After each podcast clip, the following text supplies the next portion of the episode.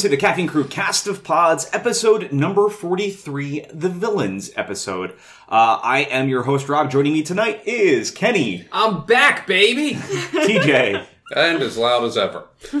Kat, Hi. Jada, Hello. and Erin. Hola. So very nice. We have another, you know, three and three split. I love when we get these to uh, pen out this way. So uh, I gotta say off the bat, um, I'm very sorry we didn't get to do a spoiler cast episode that we said we were going to for the Last Jedi. Uh, I had my surgery since the last episode, and that kind of put a wrench in plans. Excuses, So- excuses. Yes. Uh, but if we get around to it, maybe we'll still try to do a small something sometime soon. So before it comes out on Blu-ray and VOD and all that jazz. So, uh, but without further ado, let's get into this episode for tonight. And the way we start that off is the same way we start every other show. And with this question tonight would be this. Would you rather be the sidekick to a hero or the minion of a villain? And just a preface for everybody, no, this doesn't mean you can kill the villain or the hero or the hero and become the new hero or villain. Uh, if you pretty much kill another sidekick or another minion, the other one that's better will take that place, and you stay the minion or the sidekick. So, um, so let's start with Erin. I just want to be a minion. Like a minion. A yellow minion with glasses and go banana. that's just weird. so actually that's kind of a minion of both because Gru was a villain and then Gru turned good. There you go. but you, they just stayed minions. Pretty much. Yeah. it yeah. was hero minions Yes. versus hero side. Yeah. Exactly. Okay. Uh, TJ, Do I get to pick the universe where I'm a henchman? Uh, you can do what, any that you want. Excellent. Uh, th- while very few people will know, know this reference, I will be a henchman in the Nodwick universe. Nodwick. I'm sorry, it's been a long time. So Uh, it's a web comic by the by a guy named Aaron Williams. Highly recommend it. It's nodwick.com. Um, it is uh, in their universe. The henchmen get life life insurance plans and uh, and other such details. Uh, th- they good get- dental plan, things Good like dental that. plan, yeah. Their life insurance plan is cyanide, but yeah, whatever. Still, it's still a plan. Yeah, still it's better a than what. I've got now. So you know, Um, Kat. Um, I would rather be a sidekick to the hero, so the hero could be like the super preachy good one, and then I could make snarky comments from the side. It's perfect for me. kind of like the Yeah. Just puns aplenty, kind of from the sideline. Like I will 1950s gladly be an obnoxious sidekick. Robin-esque. I'm totally cool with this role. Actually, I was going to say the same exact thing. Like, again, you and I are far too similar to be even sitting next to each other.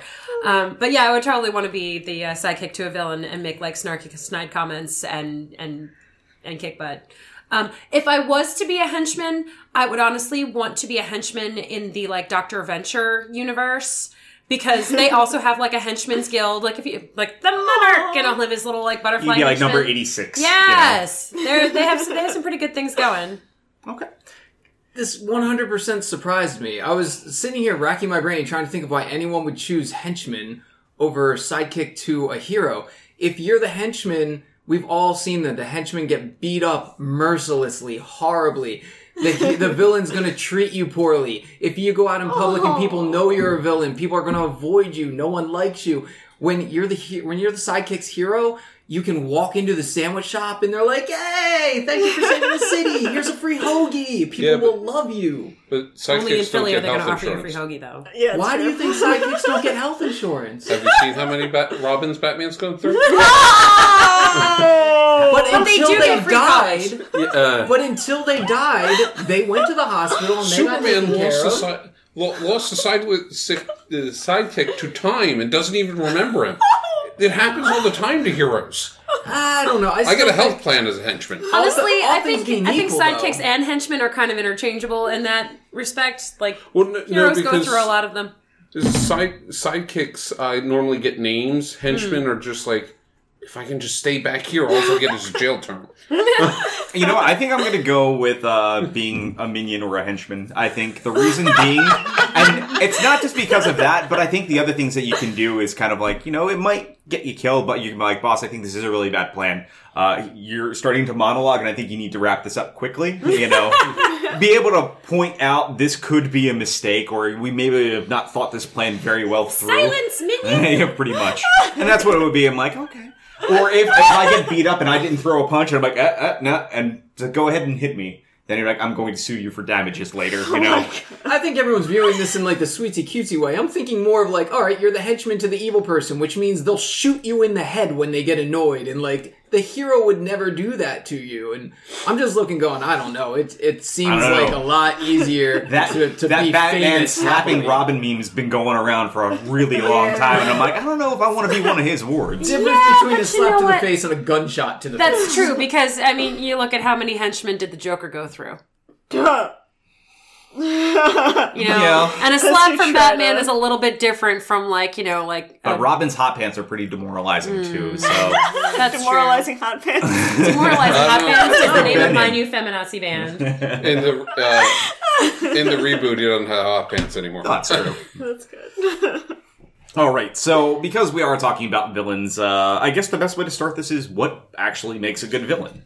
Um, I don't know who would like to kick this off, but there's a lot that we can use to break this down. Is like why you know specifically. Well, first let's start with what actually makes a good villain. Backstory. Okay. All good villains have a really good backstory. I mean, you look at Magneto, you look at Voldemort, you look at Hannibal Lecter, you look at some of these people that we really think of as like the ultimate villains. They've all experienced some sort of like life altering events, usually in their childhood, early adolescence, that s- somehow spin them into this path of, you know, creating them as these evil monsters. They've all suffered trauma. They've all, you know, been outcast from society. And it's how, instead of them turning that into something that makes them want to better themselves and fight for good, that turns them to this dark, evil place that then maybe they think they are be- working to better themselves, but they're doing it in like the worst ways possible. Mm-hmm. Yeah, I was going to jump on that and, and dovetail it and say, in addition to the backstory and everything, is the idea of the villain that doesn't think he's a villain. Yeah, the Like, villain that thinks he's a hero Oh, is the ones that are always There's motivation behind it instead of just I'm evil and I want to take over. He actually has something where you can relate to him on some level and go, yeah, I, I kind of get why he's doing that. Well, it's, it's funny. All I can think of is um, when Alan Rickman was interviewed one time, someone asked him why he always played villains, and he said, "I don't play villains. I play very interesting people." Oh, that's awesome. And it made me think of when I was in acting class. Um, we were always. I was just told to be louder, and sorry, it came out of that inflection. the time, the time, the time I was in acting. acting. okay, so when I was in acting class, they you, were always told, even if you're playing the protagonist or the antagonist, you are always right. Your first person status is always right. Um, so I always think that's interesting, and also having the backstory, you know. But always Your truth is in your perception. it's so funny that I feel like until just recently, um, villains have been more interesting because the heroes a lot of times are very milk toast, you know, and like yeah, yeah. Aaron Burr, as Jada just said, the that idea of I'm the villain in your story, the and, villain in your story. you know, and well, that's my idea. Well, I think um that like actually kind of goes into what I was thinking with it. Um one of the things I think people really love about villains is um especially the ones that like become wildly popular is a lot of times they do or say things that people might mentally be like and things that they would never do in real life mm. but like when you hit that really angry point and like it's that burst of rage and then you have a villain that is just doing the things that you know you can't morally do. And so I think it preaches to this like part of the human psyche that just like wants to be wild and unleashed and not follow rules and things like that, which is why anti-heroes are becoming so much more popular, Absolutely. you know. the there are actually there are two types of villains. Okay, there's the backstory villains Mhm.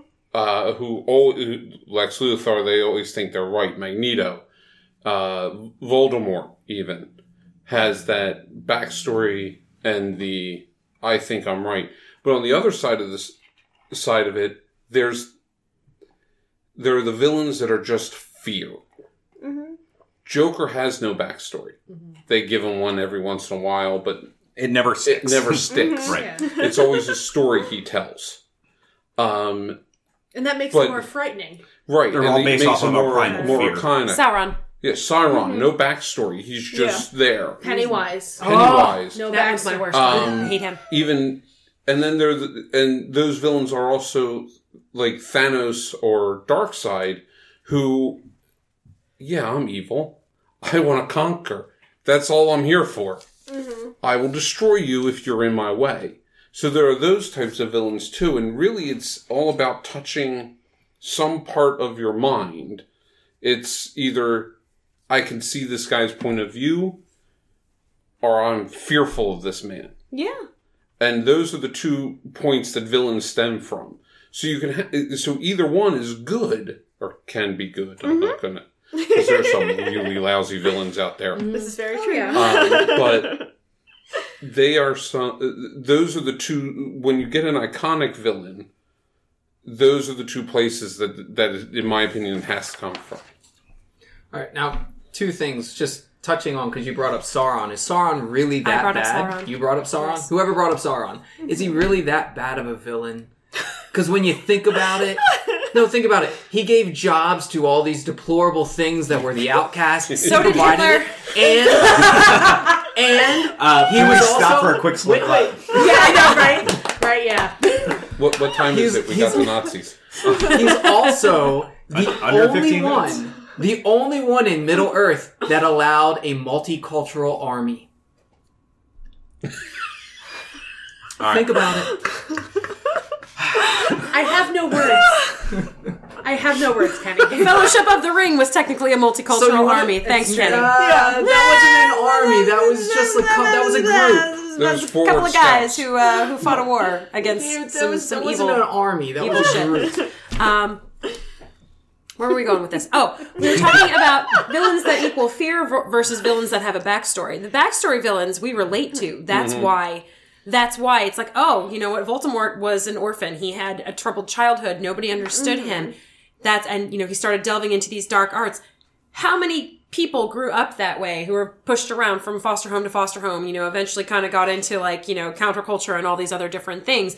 That's that's a very relatable story, especially in today's day and age of you know people delving into all kinds of underworld things. I will also take the opposite approach to that as well and say there's something about the villain that you can't relate to. The person that just does these crazy, deplorable things and you can't do why. It's like a train wreck. You're just watching it. You're you can't take your eyes away. You want to see what they're going to do next. You want to know why they react this way and you don't understand them. That's a great villain too. Just because they're psychotic. Yeah. that's Yeah. that's Well, that- like your that's Joker style. that's going back touches to Joker. fear. Yeah. Yeah, and I was gonna say is like for me, one of the big key things was that the chaotic villain is always the most terrifying because as TJ put it best was they're based on fears and primal fears. Um, when you deal with that, it's there is no reasoning. It's like when you watch a monster movie from like the 80s or whatever it may be. There's it doesn't matter. Like a slasher film is, I would say, is a monster movie, like a Jason or, or you know Freddy. While they got over the top and goofy and silly, when you take what they are as a whole, it's that there is no reasoning. They will constantly keep coming. There is no stopping them. It's just pure terror. I mean, that's really fun to watch. There's a reason why they made ten of each of those films. You know, Um, I don't know if these technically count as a villain, but I was thinking about this when we were, you know, kind of like commenting back and forth on the uh, the Facebook group earlier. Um, just things. I almost think of amorphous villains, the kinds that just sort of like assimilate, assimilate, assimilate, and destroy, destroy, destroy. Things like that, like the Borg, um, it, or the Black Thing from A Wrinkle in Time. Um, the nothing from the never ending story. Those were the things that kept me up at night as a yeah. child. Like those sort of amorphous, sort of fear inducing, like this shit will come and kill you no matter what you do. There's no reason. Like there's no reason to. Yeah. Yeah. yeah. like the Borg, the that whole concept of of that. I mean, yes, there was the Borg Yeah. Queen, and yes, that would you could technically place her as the villain of that. Mm-hmm. But for seasons and seasons before Star Trek: The Next Generation came out with that movie, the Borg was just the Borg Collective. There was no Queen, and they were fucking terrifying. when it's mm-hmm. chaos incarnate, which is not, it's not even embodied. It's just chaos incarnate. Mm-hmm. Or order, inc- order incarnate. Which would be the it or the black thing from A Wrinkle in Time, Or even the- because even that the was the I'm going to assimilate your planet and create all this order that everybody has to do everything exactly the same, and Oh my you god, I no control. forgot about that. Oh god, I've been reading it with my daughter. We've been having a lot of discussion about it. Yeah. Or the uh the what were they called from the Chronicles of Riddick? That was the whole basis of that movie was there was a race of beings that would go from planet to Oh, planet, yeah. and they would either kill you The or you would join them. The Yeah. necromongers, and Yeah. they Yep. were taking just Or the spreading Reavers from Firefly. The, the Oh my god, Yes, Reavers terrifying. were some of the I, most. I couldn't even like the first episode where they showed the Reavers. I was like, "Holy shit! That that concept is so terrifying." yeah, it was yeah. But And- then going back to the um, Jason and Freddy examples, that that's an example of the more backstory they got, The less the, frightening they the became. less They frightening they yeah, became, and the more and the more campy they became. I'll, I'll go back to one of my favorite movies of all time, and it, the, there's a moment that movie shifts. Is Jaws. Mm-hmm. Jaws becomes less and less scary the more and more you see the shark. But the moment you don't, that the moments that you don't see that shark, you're doing it based off of sound cues, which are mm-hmm. spiking your adrenaline and all these other little things. And it's the fear of what you don't know versus the mm-hmm. fear of what, what you, you do. do. That's actually what made the Reavers scary in Fireflies Yeah. because you don't see them like through the series at least. It's just you hear what they do mm-hmm. and you see the results of things or you like, you know, it's the campfire stories. It's the part part of that is this part of what I'm going to say is the plot of the movie why they did this, but it also did that same type of thing where the original Friday the 13th, you didn't really see the killer. You didn't see the mm-hmm. killer killing people, you didn't see the killer walking around. Hmm. It was all cues. It was all seeing the forest and going, "Did I see something move in there?" But Oh, not really awesome. knowing. I mean, that's that really made that. But for anyone that knows the original movie, there's a reason they did that also. Absolutely. Right. And then you go to Evil Dead. You saw the cameras tearing through the trees. You never saw what that was. yeah. You never were shown that, even through Army of Darkness and Ash versus the Evil Dead to, up till current day. You see the results of what it can do to people, but never what it, it is itself, itself, which makes it kind of more visceral and terrifying. It makes kind of a really fun villain. I think it's pure to say no matter what, it's always scarier what you can create in your mind than what they can show on camera. Absolutely. So if you want to make a mm-hmm. great horror movie, show that villain as little as possible. That's what I think what makes the original haunting of Hill House, I believe Oh, it is, God, yes. so terrifying is because number one, it's all done with Smoke and mirrors. smoke and mirrors. You never know if it's really happening or is she going insane. It just makes it scarier and scarier. And I love I I think that's why I like older horror movies now compared to a lot of stuff from the 80s and stuff, you know, the kind of campy gory stuff. But the the originals were because they didn't have much to work with, were mm-hmm. scary as hell. Mm. Yeah. No, uh, I mean, I think what's kind of funny is sometimes is one type of villain that we haven't discussed is actually funny that we were talking about it was right before this is we were talking about the last jedi mm-hmm. and hubris ah. hubris is one of the best villains that you can have mm-hmm. because when your mind starts doing things to you and making you go in a direction that you don't realize that you're putting yourself down your own dark path and So much pride. yeah, and mm-hmm. pride becomes very interesting when that becomes the villain of a piece. Um, you see that a lot in when you read Lovecraft.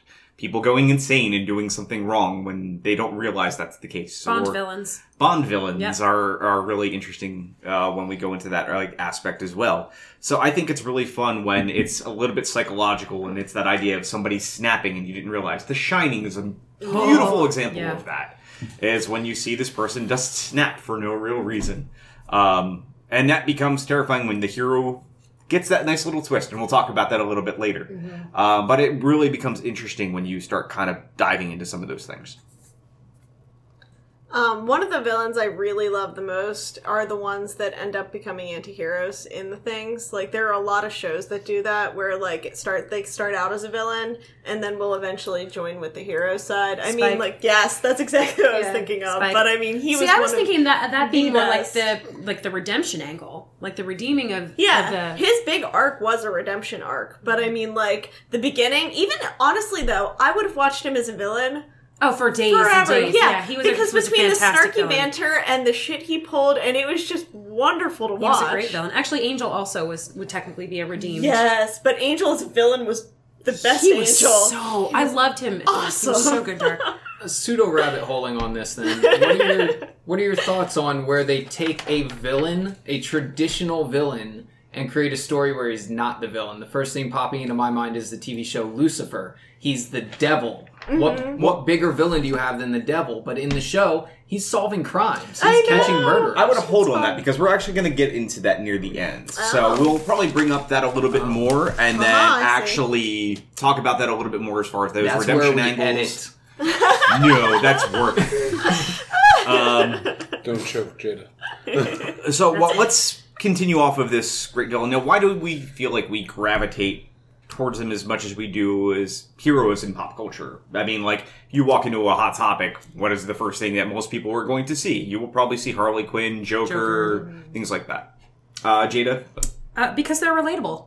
Um, because part of us wants, we have that obsession with them. We want to know why they're crazy. We want to know why they're fucked up because it touches on that little tiny piece buried deep down in us that says, I want to go crazy and hit shit with a hammer too. Yeah, because anyone who sat in rush hour traffic has surely thought these thoughts before. Because basically, let's admit it: who's cooler, the bad kid or the goody two shoes? oh, that's a valid point. um, you know, one of the other things is too is there's maybe that angle of I can fix that, or yeah, Yeah, no, see that's true. Yeah. look at Harley Quinn. How did she become the villain? I can fix, Fix that. Joker. Yeah, no, you can't. That's exactly what her story is. That's her history. That's mad love. It's also a. This is going to sound weird, but if you look at um, the history of like what comics and what heroes sold more, um, until the 1980s, Superman outsold Batman. Okay. The standard of the standard of measuring the success of a comic was how it uh, rated against Superman comic uh, after the 80s, and in some ways the Michael Keaton Batman, um, the standard switched to Batman. When Denny O'Neil started writing and it says, let's create a really interesting roster of bad guys. Right. And it will not, but not only that, but it, it's also an outlook of, you know, the 90s got darker, the, the 2000s, and even today it's, you know, the people gravitate more towards the darkness. Um, so the, the fascination, like, you know, before the 70s, you weren't going to get, get a Joker t-shirt, you know, because that was a bad guy. Okay. Joker had his own series. It ended after 12 issues because Joker had to keep losing. um, the same with a lot of other villains. They had the villains weren't allowed to win. yeah. You know, it was an unwritten rule. The villain had to lose. Yeah. And once that rule was broken, the villains started to become more cooler. Yeah. Um, now, do you think there's any other reasons outside of those two real key points on why we gravitate towards them? I think those are two solid pieces. It's just that we can relate because we all want to kind of snap at that point, or we wish we could fix them, or A lot of times the villains have much cooler costumes. and if I'm gonna have an image of something on my T-shirt, what do I want? The cool looking thing or the not so cool looking thing? Um, I will say that the female villains definitely usually have cooler outfits. Oh, absolutely. um, I personally, I always feel like the villains are just more interesting, and as someone who has played both, uh, like a hero esque character and a villain in in musicals, the villain is just so much more fun to play because a lot of times you're asking yourself why, you know, throughout doing character research and things like that. Well, that, and I think um, just coming from a female perspective, or a feminine perspective, I should say, um, a lot of the times when, especially in comic book history, you have these kind of, you know, with the exception of Wonder Woman, who is my favorite, you have these, you know, the characters like Lois Lane and Vicki Vale and all these people who just need to be saved. But then you also have Catwoman. And She Poison Ivy my. And you have you know you have some of these like dark women who are power who have power and agency of their own. And yeah they might be out there doing some bad shit but look at why they're doing some bad shit. So i think that might be why um women in general tend to associate a little bit more with some of like the female villains. At least that's why i do. Um, because they tend to be a little bit cooler tend to be a little bit more powerful than some of the women who are actually in some of the comics Um, and I think maybe part of it too could just be curiosity. Sometimes you see the dark alley and you just want to tromp down it, even though you know you shouldn't. And so I think it hits that element of the human psyche that just is kind of like, Fascinated. yeah. It's that's like- something Same reason don't people watch crime understand. shows. It's kind of like let's go split up. You know what? but there's a reason people do that because for some odd reason there's part of your brain that's kind of what's over that hill. I heard a sound. Let's go check it out. That still wants to do it. As dumb as we say it is, and we know that's a dumb thing. Horror movie trip, horror movie There's trip. there's every one of us. Will there's part of our brains that are still screaming. But what was that when you walk Uh-huh. away? Yeah. and then your brain starts messing with you. I'm like, I mean, that's that's the interesting part of all that. For the record, if any of you ever say to me, "Let's split up," okay, I'm just gonna leave. Wouldn't that mean Lee, I was gonna say- split it up? Yeah, but I wouldn't be there anymore. But we're gonna stay as a group. We're like, well, TJ left. Just Should we TJ stick together? Okay, now so here's a good question going off of this now. Is is the over the top or the realistic type of villain the one you personally gravitate towards more or find more interesting? You got to clarify on that. Okay. Not, uh, not the over the top or the realistic, but I am way more terrified from the realistic villain. But as far as something that I think is cool and would want to play in the video game or something, it's going to be the over the top. Mm-hmm. So, what do you mm-hmm. mean by gravitate towards? If you had to pick up a book, watch a movie, whatever it may be, like watch a TV series and it's all revolving around one thing. Do you want an over the top villain or do you want a realistic, like just kind of terrifying usual suspects Keyser Söze style? Combination. I want, I want the person. I want my cake and eat it too. as the dip. Why would I ever have cake and not eat it? So Kenny, you want Moriarty?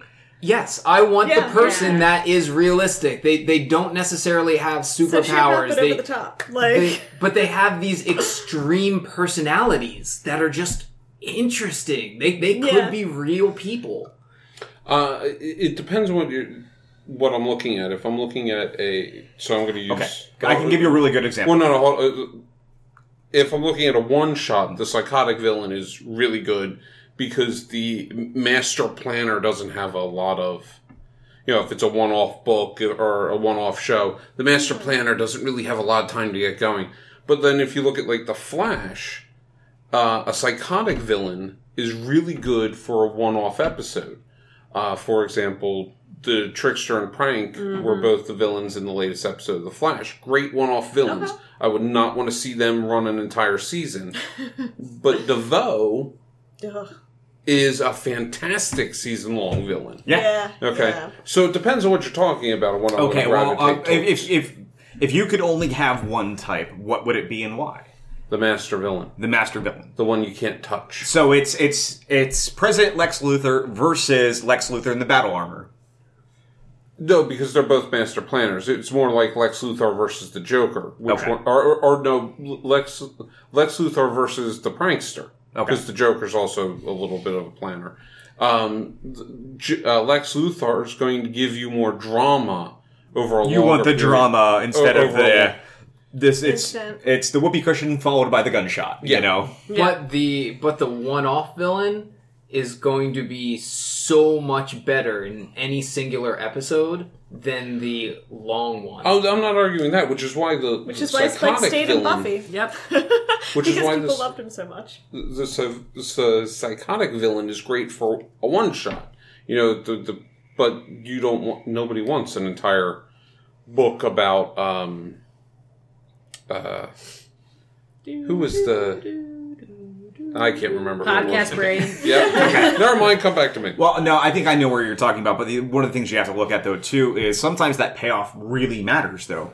In Harry Potter, if Voldemort was a one and done in one book villain versus what we got at the end, people remember the end of that. They Yeah. don't look at the tiny little one sometimes. Even if it's the crazy over the top character. Um, so it's kind of it, it really depends i think on the person is if what you prefer like that crazy one shot can be really good but sometimes with that long plotting story ha- hits its final crescendo and you're like i didn't see that coming people will talk about that moment sometimes as much as they'll talk about that one For single moment.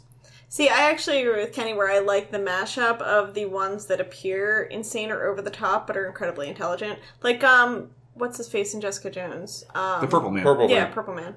Um, he was terrifying. And especially when you realized like the shit that he was doing. Again, sociopath, but it's like one of those things He's coming back in the next season. Yeah, but like a lot of those characters that mirror realistic elements, like there are sociopaths in our society. I mean, like, you know, that's realistic. But it also combines this over the top intelligence and things like that, that or like appearance or chaos. I feel like this has been done, but I can't think of where, and it's something that I always would love is the idea of having that over the top one shot villain. He shows up in like episode one, then he shows up in episode five, and then by like episode eight, you start to realize he's the one controlling everything. Like I that's that. always very cool. that. But that is- Uh-huh. that is I think what what Rob's talking about in the like master planner overarching villain. Yeah. Those are the kind to me that I always find the most uh, sort of intoxicating to watch. Like you're like, oh, I can't tear my eyes away from that. One shot episode, Right. one shot. Oh, there was something behind all of this from the beginning. Right. So like for for me, I'm gonna liken it back to Star Wars. Like everybody thinks Darth Vader is like you know the villain of Star Wars, and yeah, he is to a certain extent. Like you think of that dark looming suit and that glowing red lightsaber, and that's scary as fuck. But Palpatine was the one orchestrating everything, and Palpatine is actually. I would say he's probably one of the coolest villains of all time because you saw him playing both sides. You and he did get to have those cool moments of I'm going to shoot some lightning as fuck at this guy and like you know Sith choke you and whatnot. And but I'm really scary and I'm going to sit here and you know what Vader is my villain. You're gonna all fear him, but you don't want like he is my right hand. So you piss me off, he's the one who's coming after you. Like Vader, Vader was a good villain in the like, okay, he has that elaborate backstory. He was the kid who could, it was the chosen one. He was the one who should have been all these great things. And then, you know, he got dark, twisted, and evil. And, you know, then eventually fell under the spell of the Sith. So that's why I feel that Palpatine is probably a really good example of the overarching villain that I enjoy. Um, now, I figured we kind of established our villains now of what we view makes the best villain. So I guess the big question is now, what's the villain that scared us most when we were growing up? Because we all, I don't know if all of us remember our very first villain anywhere. Um, but it, for me, I actually kind of do. Um, and uh, is there any that from our childhoods that maybe even still freak us out today? So I was I was a little older when this uh, came out, and I and I think I know I'd seen villains prior to this, but I know this was the one I could really remember scaring the hell out of me. Was Judge Doom in Who Framed Roger Rabbit? When you find when one. that twist happens and his voice goes up, and you find he's a toon. That scared the shit out of me as a kid. No, It's a 30 year old movie. I'm gonna, I'm gonna get mine out real quick because if not, Yeah. I'll forget it because I it was on the tip of my tongue and I don't remember the name already.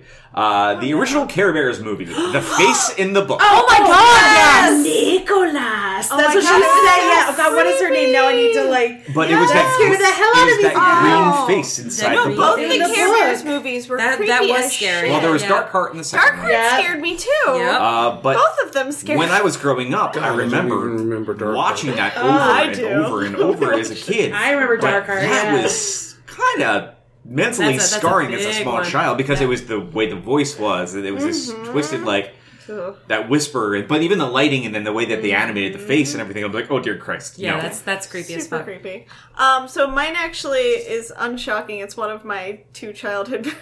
actually, no, I have two big ones. So Hit I'll one just in, do and then we'll one. come yeah, around. I'll just do We'll the. I'll do the first one.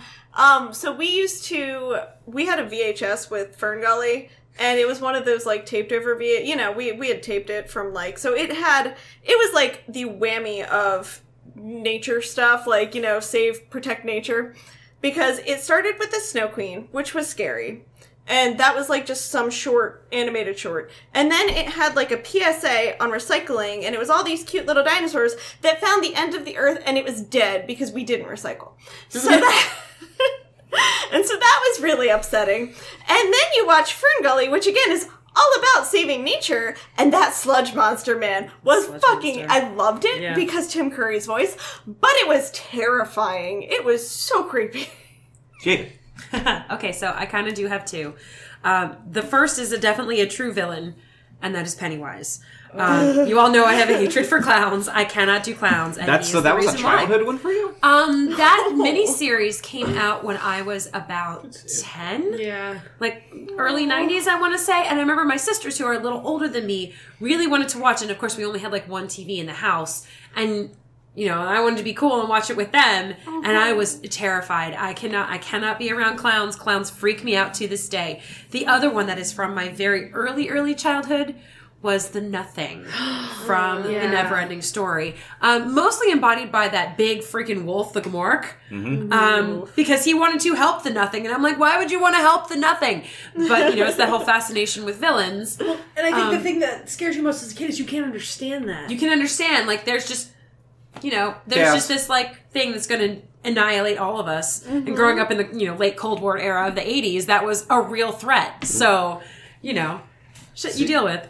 Now you actually took the exact one that I was going to say. It was the wolf. The No, wolf, it was the wolf from the Never-Ending Story. scary as But I will tell you, it's not so much. Now, it could just be because I was a kid and I'm not looking at these reasonings and going, well, I don't understand why he's doing this and this and that. But it was just the fact that it was a wolf. Because I remember going, the first thing, it's not necessarily a villain, but the first thing that terrified me was when I watched Michael Jackson's Thriller and he turned into the werewolf. yeah. Terrified. Yeah. And then I'm thinking back, and you're going villains. Villains that scared you when you were a kid, and that popped into my mind. I was like, well, that was a music video, not a real movie. What about a movie? The next thing that popped into mind was the wolves from The Howling. Ooh. The Howling terrified Oh, me. wow, yeah. And then I'm going, well, that wasn't necessarily a I am villain. like, am I afraid of wolves? that's see a what's, theme that's here. what's creeping me out. Is like, werewolves, and I think that's what it is. Is it's not about when I was a kid. What terrified me wasn't about what they were doing. It was simply what they could do. Yep. These were things with huge fangs, muscles, claws. Uh, they would eat you. They were carnivorous. They didn't care. That's what scared me. Nothing about any plans or the rationale behind it. Just what they could do if they wanted to. That makes sense. Straight up monstery shit. So the other VHS my family one of our collection of five. The- I- I- wait, can we all guess? I know you know. I know. what I I know what what it it is. It's surprisingly not from the last unicorn. Oh. oh, Oh. I know. The Oh, Red Bull I oh, thought oh. was interesting, I know, but my dad used to tell us bedtime stories. I know you know It's because the only other third tape you own. I want it to be something that we would never expect. Yes, it is. well, what- Rob would expect. It's going to be like Hellraiser. You're kidding, right? Huh? What? I said Garfield. No, no, no. Oh, okay. What what is it? Cat? Tell us. Tell No, us. so we had this really obscure fairy. It was Hansel and Gretel, and we had the obscure Cannon like fairy canon tales. fairy tales. Not the every the ones everyone knew, which was like the Shelley Shelley Duvall Duvall. ones. Fairy We didn't fairy. watch those. We watched the canon ones, and the canon ones were creepy as sin. I know which one you're And, talking um, about. The Hansel and Gretel one, the witch was fucking terrifying. Because at one point, like, Hansel and Gretel are so excited and they're like, you know, they have all the candy and the witch looks creepy really really creepy and it's late at night and they hear and like gretel hears noises from the basement and the witch is in her cauldron and she's like banging and like it's dark and like eerie and gretel's terrified and she's just standing by the door and the witch isn't paying attention to her it isn't watching her and then all of a sudden it's like i know you're there i can smell you and then it's just like Oh man. yeah I have a mental visual from my childhood of watching that, and I remember God, the visual of her pouring like batter into cast iron like big cooking Yes. things because that's where they were going to cook the kids in. Uh-huh. It scared the hell out of me oh me. my god it was terrifying TJ. What? So y- you're all gonna think I'm lying, but while villains would scare me in the moment, um, my father always Scared you the most. no, no, no. My father actually always taught me, starting very young, that no matter how terrifying the villain was in the moment, the hero was always going to win. So no matter what you go into with that mindset, even it, the end of the movie, the kids won. You might not survive it, but eventually good will triumph. yeah, pretty much. And and you know he said you know that, that's basically you know good wins. So I so I was never really like they scared me in the moment. yeah But you know, because jump scares, whatever. You're six years old, and Jesus Christ, Joker's terrifying. Uh-huh. um, but they never like after that it never really scared me Aw. So, because heroes win. Did you not have any villains? So I have villains that I like to read, but they're the things None that sca- actually scare you. None that's there's nothing that scares me that is fiction. Okay. I got a villain that's real, but That's fair. That's we fair. keep that out of this. what I think hap- most of us at this table have a villain that's real. I have a- We're going to keep that out of this. I have a question for TJ then. What happened to you when you were a kid and the first time you saw the villain win? Or the first time you saw the hero win, but the villain comes like Friday the Thirteenth. The end of every movie symbolizes J- uh, Freddy coming back, Yeah, but he didn't get everybody. He lost. but that means he They could come back and he could Yeah, get but you. there's a difference between a horror movie villain and other villains, and I didn't see many horror movie villains as a kid. You know, I wasn't. That's fair. I Yeah, feel I like we didn't all have horrible parents who will let us watch Um, this I stuff. was going to say we just found out that TJ is the most well-adjusted of. You know, I didn't I'm see like, how I'm afraid of he- the Care Bears. I, I remember being in elementary school. I remember being in elementary school and going over to my friend. I can't remember his last name. His name was Pete, and we were in like third or fourth grade, and we're at his house watching like Slumber Party Massacre. Oh my like, God, I remember all these that. horror- yeah. I remember that. In yeah. elementary school, that's when we started Yeah, our I did not movies. Watch watched- that. Everything that about you. Kenny, has now become like No. totally clear. I, know, I watched that same But movie in elementary school too. But like, I didn't see 80s and slasher Jason movies. or just turn on Freddy HBO and until I was in my teens. You know, 12, 13 years old, and at that point, you re- you have enough cognitive sense to go, well, you know, one, these people are morons. Um, because my dislike of horror movies started way back then. Ooh, I just thought of another really good one from my childhood, talking about like movies that may or may not have been inappropriate for you to see at an early and impressionable age. The Terminator. The Terminator and Oh. Terminator 2. I remember seeing The Terminator when I was probably seven or eight years old because my parents would watch like shoot 'em up cop movies and stuff like that all the time.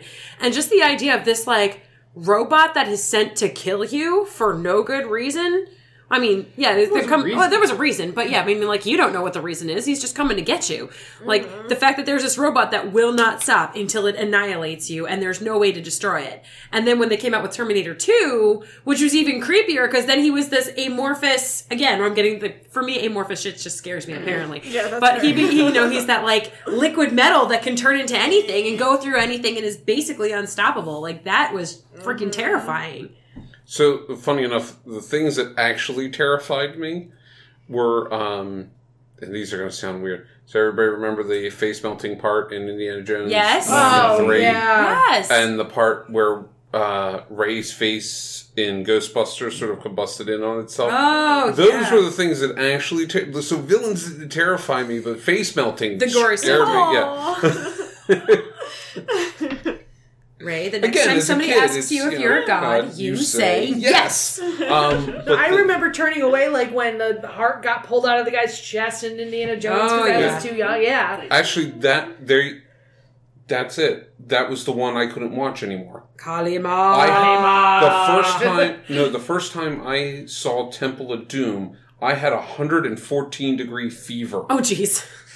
Okay, So were you were You would have been dead. I no, no, Maybe no, a hundred this- before, but no, no, no. You, you I would have been, been dead. dumped in a tub of ice, and had and uh, about halfway through that movie, they dumped me in a ton of in a tub of ice and took me to the hospital. Aw. Okay, so I watched up to the heart pulling scene. You see, when when they went for Indiana Jones's heart, Oh, good. I So you were watched up delirious. to that with a hundred Dad, where are we going? degree We're going to fever. the hospital. They're gonna Yeah. pull your heart. But that's what th- that was the that was the movie I couldn't watch again for years. Aw. So, uh, so TJ, would you say that was a heart-stopping moment for you? in the movie? Shut up, Grace. Where's the bell? Where's It was the bell? heartwarming. Ding, ding, ding. I mean, Wow, we're learning amazing things all around this table. This is wonderful. all right. So now, any of those classic ones that still bother you today? Anybody have any of them? Oh, the new Pennywise. Still, Pennywise still. That hands new, down. and I I, will not I- even see the new I- It. So, when I was working at Ren Fair one day, I was sitting there minding my own business. I was actually knitting, and it was during Halloween weekend, and I didn't realize that a gentleman dressed as Pennywise had walked up to me. I looked up, not expecting to see Pennywise in full costume in front of me, and I screamed bloody murder. And is it a really, really, really good cosplay too? Yes. We know who that is. I forget his name, but we met him at an event many years Oh, ago. and he carries around a red balloon, Balloon. and Uh-huh. I I screamed bloody murder. Mm-hmm. And I went and saw the new It movie by myself because I do enjoy horror movies. And this new Pennywise was so unsettling that I thought I like it just instilled that fear in all over. I won't again. even go. I won't even see. I won't go anywhere near the new version of it, just because I know how badly the first version of it freaked me out, mm-hmm. and I heard I the new still can't be around clowns. I It's absolutely terrifying. Any kind of clowns. I just. I'm like, nope. All the nope. Nope. Nope. Nope. Okay. nope. Nope. I'm nope, still nope. scared by the witch and Hansel. that has I feel like this has become like a therapy session for all Yes. Of us. Katie's gonna go home and like, I just realized I'm afraid of wolves. and he's gonna say this and he like j- wakes his girlfriend up in the middle of the night and is like, Did you know I'm afraid of wolves? And they're like, Yeah, we've known this for a while. I was like, I didn't know this. Meanwhile, meanwhile, I'm just terrified of amorphous blobs that are going to like annihilate us all from space. Cat is and afraid the world is going to get destroyed from not recycling, you know? yes, that. Let's be fair. If any of you were dropped down in the middle of a pack of wolves, I would hug them all. As Come they back, carry me lead in the back. As they eat your face. Actually, Cat would be like, Puppy! And they'll, they'll just run. Yeah. Was that Alright. Elmyra from Tiny Yeah. Toons? All right, so because amazingly, we've only touched two of the main points out of six. Big surprise, and we're almost closing on fifty minutes in. Um, so, who are the greatest villains in pop culture? Uh, because it's amazing. There's still an entire group of villains we haven't even talked about, or even gotten close to talking about, and I'm amazed. Disney villains. Oh yeah. Yep. I Um, thought we actually didn't we do We did a whole lot of villain. we did it. We talked about Disney villains, but I'm amazed they we haven't come up here when we're talking about villains. But I mean, especially childhood villains. I mean, uh, you know, the greatest villains of all time though may not include any Disney villains. It's very possible. Yeah. Uh, I have a nomin like a nomination for one of the greatest villains was um Coraline was creepy as fucking sin. The other mother. and the other mother was nightmare fodder. That was an amazing villain because it played on that like like just that saccharine sweetness where it lured and it, it actually um ended up being very spider like too and spiders freak me the fuck out so anything spidery just ta- again primal fear it taps into that shit and um so she had that spider like way where it was luring coraline into her web and before and then she came in to you know revealed the true colors when it was too late are we allowed to bring up villains in pop culture that are rehashed from villains a long time ago? No, Sure. absolutely not. You can just. Then never mean, mind. yeah. Oh no, I'm sorry. I mean, no. Yes, there's no reason. I was like, thank you Sorry. for shutting my ass down. exactly I'm not gonna gonna know do. it. There's no reason that you can't bring that up. Uh, then I'm gonna go My with brain's tired. I'm gonna go with Moriarty. Okay. Moriarty is Yeah. fantastic. He's wonderful. brilliant. Yeah, he's yeah. snarky. He's got plans that are laid out and they're incredible, and you can see how they're done. And I don't know, you just want to watch him. He's amazing. and he's smart too. He's that manipulator. That's the kind that that's the kind that gets me. Like I said, Palpatine earlier. Actually, um, speaking of like characters that were kind of redone, um, Regina and Rumpelstiltskin from Once Upon a Time. Oh yeah, They were both like the, in seasons. They played the big bad Yep. in di- multiple seasons, and they they're usually like the recycling door of villains, a revolving door. I, I'm also going to bring up it's a villain in pop culture. It's not even the main villain of the show, although he is sometimes. The devil from uh, Supernatural. Oh my god, he's fantastic. Lucifer Yeah. is No, amazing. at- Again, super snarky. oh, he's incredible. Oh, I've just thought of a good one talking about like uh, TV shows. Um, Negan. Duh. Negan from The Walking Dead. He's a fantastic villain, and for some reason, you just love him. Like, you just love to watch him, but you're like, oh my god, you love to hate him so much. Um, I mean, obviously, the other ones, like I think we touched on a couple of them. Like we talked about Magneto, Voldemort, um, Vader, and Palpatine, Sauron.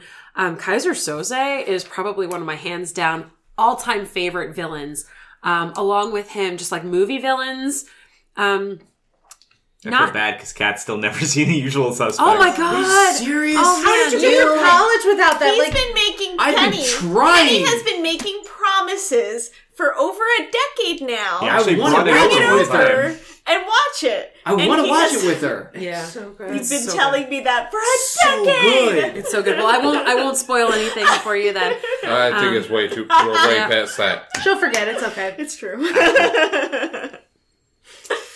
Because just don't have to tell who the character is played by, because she'll forget the character names. Yeah. That's the beautiful thing. As Yeah. long as she doesn't know It's true. who plays Yeah. that Don't character. tell I her. probably won't remember that either. Nope. Let's be It's honest. okay. You know another. You know another villain I really loved was uh the villain from the movie version, Josie and the Pussycats. Yeah. It didn't. We didn't say villains had to be traditional villains and scary and creepy. She's not scary. She's just funny.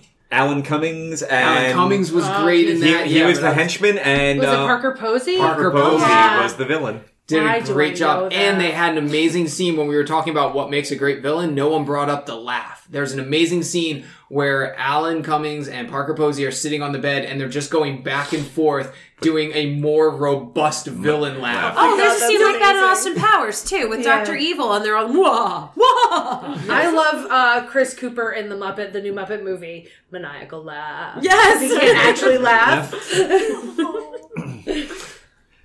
Nobody's going to be surprised by my name Lex Luthor. and the Joker. Fair enough. Speci- No, they're specifically- great. yeah, They're phenomenal Specifically villains. from, if I had to point out a specific instance of them, I will go from the animated series. Mark Hamill's rendition of the Joker is still the voice I hear in my head When I read Yeah. a comic, when I read a comic. When I, you know, it's When you plot world domination. yeah. um, and Clancy Brown, I Yeah, think Clancy it was, Brown.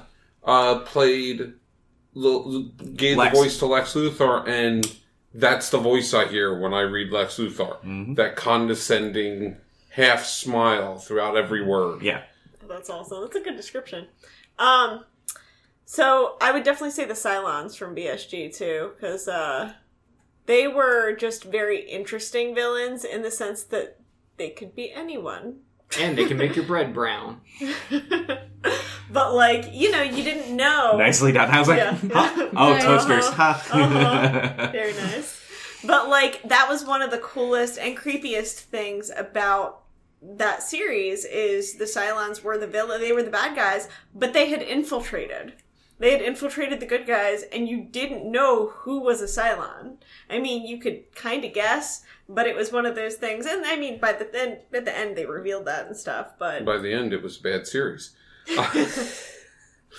Great board. Um, I was just thinking too. It's uh, because we had talked about Firefly before. Not only did they have the Reavers, but they also had the two by two hands of blue, and they also had the actual like I don't want to say the Republic or what was the what was the the, the body of The government? Alliance. The The Alliance. Alliance. Yeah. And then you had that one character in the movie who did not care. He didn't care if you were right or wrong. He had his job and he was going to do it, and that meant killing them. and Nishka. Oh, Nishka. Nishka. Oh, he was a great villain. It's amazing. and We still, to this day, 13 episodes in a movie. Don't care. So good. uh, for me. I, I gotta say, um, there's a villain that I'm amazed because it also goes back to a type of villain that we didn't talk about. Um, where we did say the relatable, but just so relatable, but so slimy that you want the hero to win type of villain. Biff Tannen from Back to the Future. Oh, yeah. yeah. Whether it was Biff in the Wild Wild West with, you know, his great grandfather Yeah, to Mad Dog. Mad Dog Tannen to classic Biff Tannen, uh, Biff Tannen, Griff Tannen, old Biff Tannen. They were all these sleazy, slimy people that you wanted the hero to triumph over. You just love to hate them. Um, yeah, you absolutely love to hate them. But in addition to that, though, too, I if we're talking about villains and we talk about comic books, Joel Schumacher for ruining the Batman film. So, That's awesome. Um, so on a Whedon front, um, Buffy actually did a really phenomenal job with um, two of my favorite villains in Buffy were the ones that were not, or you know, were just the regular characters. Because I mean, the real season two villain was Angelus, and then the um, real season six villain was Evil Willow. So I mean, like, but they were because they were characters you knew and loved and cared about, and you just saw them be these like again, like Horrible no monsters. emotion. Yeah, no emotion. Like Bored now. snarky asshole. yeah, yeah, and it was just really fascinating. I, everybody remembers that moment if Oh you my watch God. Buffy and Oh, when you just always, heard always, bored now, always. and then Yeah. everybody's eyes just peel wide, and you're like, Oh, "Whoa!" shit. Yep. uh, that Not the only just thing that's peeling. No. Uh oh, Daddy's home. I'm in trouble. And that allowed, and that actually allowed Giles to come out and be a total badass. Finally, Oh my God, it was so good. yeah.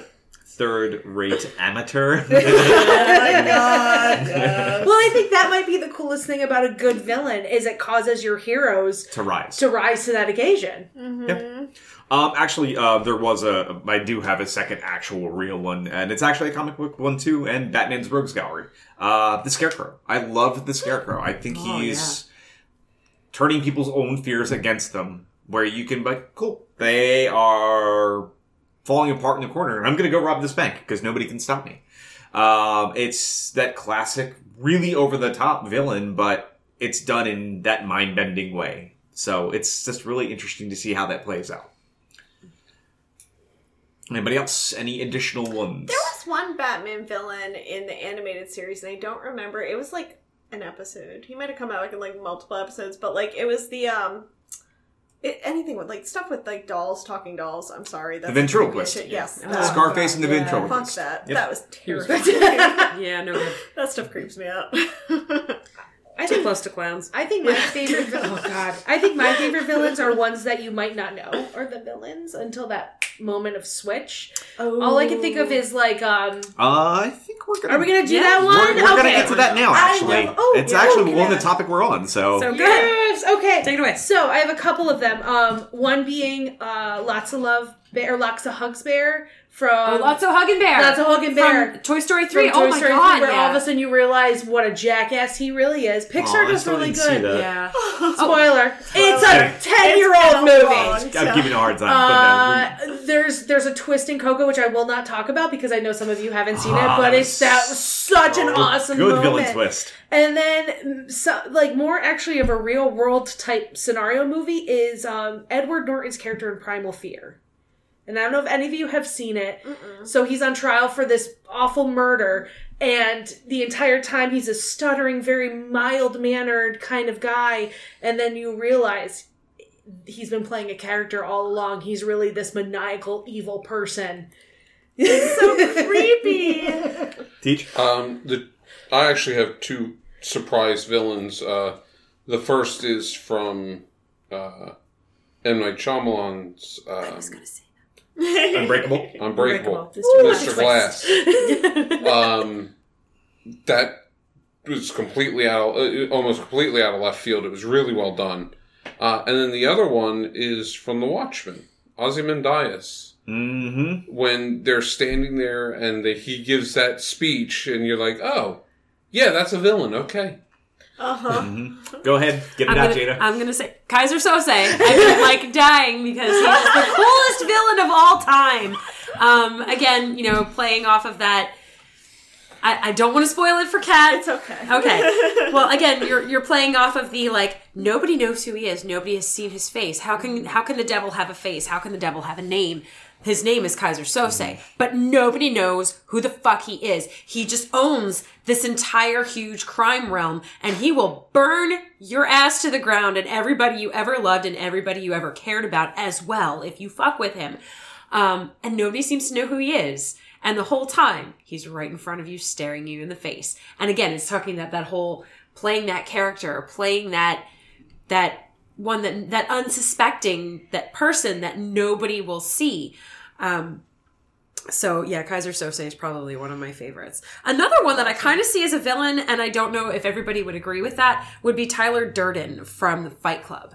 Because again, Anti-hero. He's an anti-hero. Yeah, he's very kind of a villain. He's, you know, setting the world up for failure in a way, and he's Well, setting, Tyler Durden is He's the villain in is, that. is He's- Jack's he's is Jack's- Jack's villain. he's but Jack's just happen to inflated be- ego. They happen to be the same person. Yes. Yeah. Um, couple other villains that I really, really like that are sort of. Are we going to do like a villains portrayed as heroes kind of thing? We will later. Okay, then I So- won't talk about these now. Okay. Um, I would say still a surprise villain. Uh, we talked about it in the last episode, in the Star Wars episode, which was from a video game. Knights of the Old Republic. Oh my God, The big bad of that yeah. entire piece. You. You. And you had no That idea fucked it with was my head. you. And he, like, again, I know we talked about it in the last one, but my god, because when I play like the Bioware games, I'm always like super goody two shoes, and I'm like, I can't do any of the mean things. So I do all the nice things, and I was like light side out my ass, and I was so excited. And then I find out I'm the bad guy, and I remember texting Rob that day, and I was like, what the? But in a way, that's sort of what happens with Anakin because he's mm-hmm. trying to save Padme. He's he mm-hmm. thinks that if he can see forward into time, that he will be able to save her, that he will be able to save everybody that he loves. When really, well, how can I learn how to do this? Well, you can't learn it from a Jedi. I have to turn Sith in order to save the woman uh, that I love, but you know what?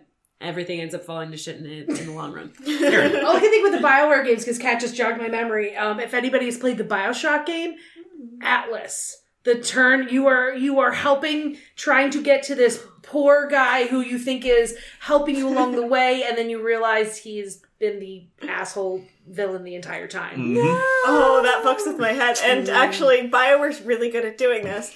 Um, Dragon Age Inquisition as well.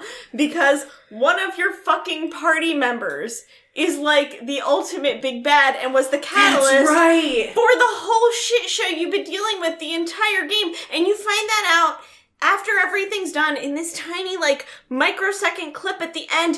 And I was just like, no!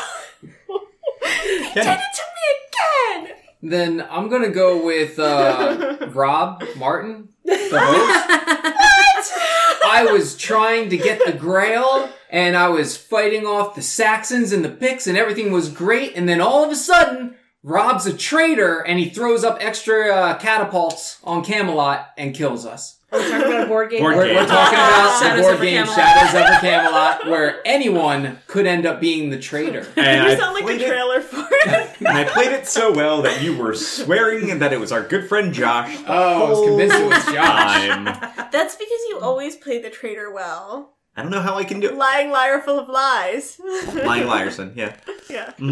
I just say you have a good poker face, but That's, Really good poker I poker try. face. And Um, from saying all this, from talking about the games and, and the moments that it gets you in the video games, from the board games and how much fun people have, I gotta say there's something about the villain.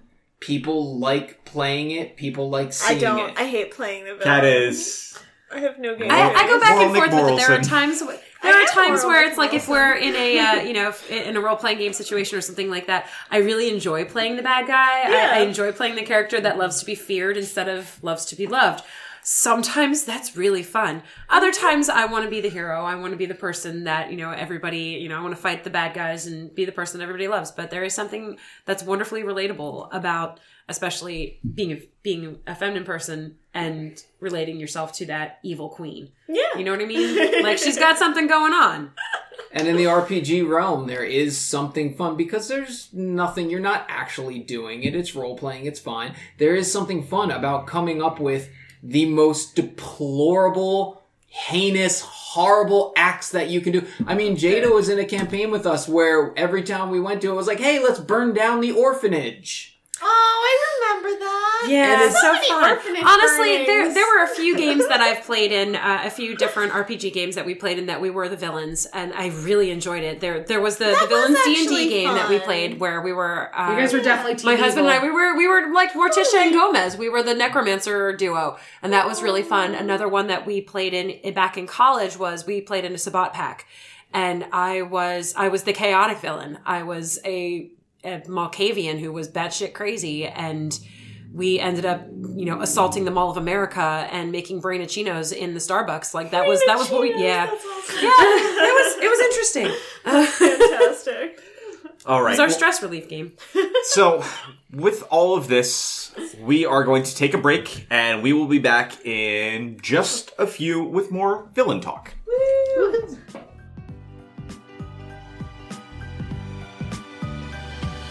Hey everybody, this is Rob from the Caffeine Crew Cast of Pods and DC Primetime, and I'm here to tell you something that you should definitely be doing if you haven't done so already. And that is heading over to www.nextlevelradioonline.com. There's a ton of other great podcasts on the network if you haven't checked them out already. such as From Panels to Pixels, Two Fat Dudes, What Lurks Behind Podcast Zero, uh, a upcoming Lost Revisited podcast, uh, in addition to our flagship show, the Showcast Spotlight, which is about to probably get ready to kick off its brand new season of celebrity interviews. Great shows like The Melting Pat, Primetime Fantasy Football, and Con Talk. So, whatever your interest is, there's definitely something for you at Next Level Radio Online. Make sure to check them out, like them, review them, share. Thank you guys so much for all of your years of support. Now, back to the show. And we're back. Kat, you actually made it through that without making a sound. I'm so proud of you. One of these days, when Rob does his testing thing, I'm going to walk up to the microphone and do the animal test, where he just yells "testing" into the mic at the top of his uh-huh. lungs. I started going, And know what I immediately do when I start it? Because I always mentally put a marker of in my brain when we come back in. And when I see the spike, I go highlight, delete. And then I listen to the episode.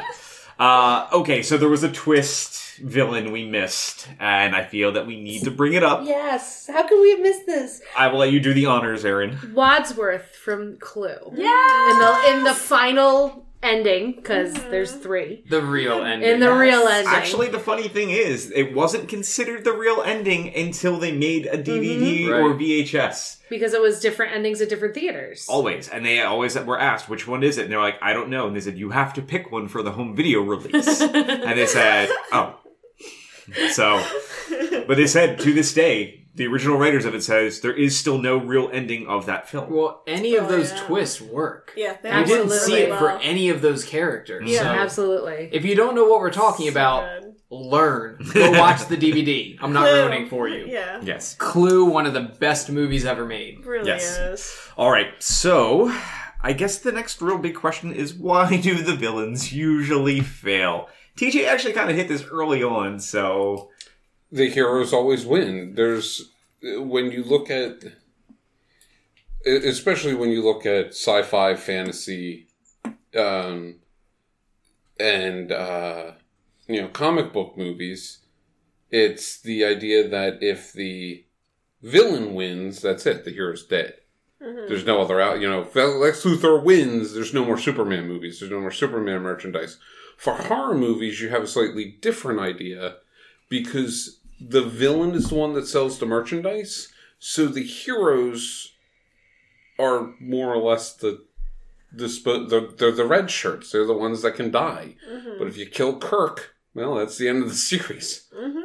I would say that the villains always lose because of the scale that their evil plan is on. And I'll tell you what I mean by that. It's because we all want to kind of believe that we're living in this universe. Whether we're reading the book, playing the video game, watching the movie, whatever it is, we all want to believe that we're in this universe. If the villains won, that would mean the world we're living in would be destroyed. They would have blown up the planet. They would have conquered. The the Friday the 13th, Jason would have killed everyone in the world if no one had stopped him. The hero always has to win to stop the villain so that we can kind of believe that this took place someplace in our world. It's actually a really good point. Um, I ultimately think it's still the monologue. Just goes on far too long. um, but no, Stop I, I, monologuing. I no, I think it's it's both of the things that you, you both stated. But I ultimately think of man, I actually kind of lost my point. Aw. The joke. That's what happens it. when you monologue. See, now Yeah, that's what I did. it's like every Bond villain ever. Too long. I did. Kat. Um, honestly, it's just that um, audiences. It's like what TJ said, branching off of that, but audiences um, want hope at the end of their stories. That's actually and where I was going. a lot going. of the villain's plans do not entail for a very hopeful future. Um, and it's not usually they're not usually the framework of the uh, story. Like they're not the eyes you're watching the story through. So. Yeah, to kind of continue the end of that, it's the idea of you you need hope, but it's ultimately though too. Films are escapism, and if everything's constantly depressing, uh, de- depress, uh, de- blah, Depressing. depressing, Depressing. can't talk today. Um, you don't really want to go to entertainment for an escape. Not sure if anybody really touched on this point, but I think villains fail ultimately because they think they can't. Mhm. It's hubris. Um, they all, you know, they all these grandiose, well, not all of them, but the ones that I tend to gravitate towards typ- typically have these grandiose plans where they're the great puppet master. But what happens when somebody comes up and cuts the strings?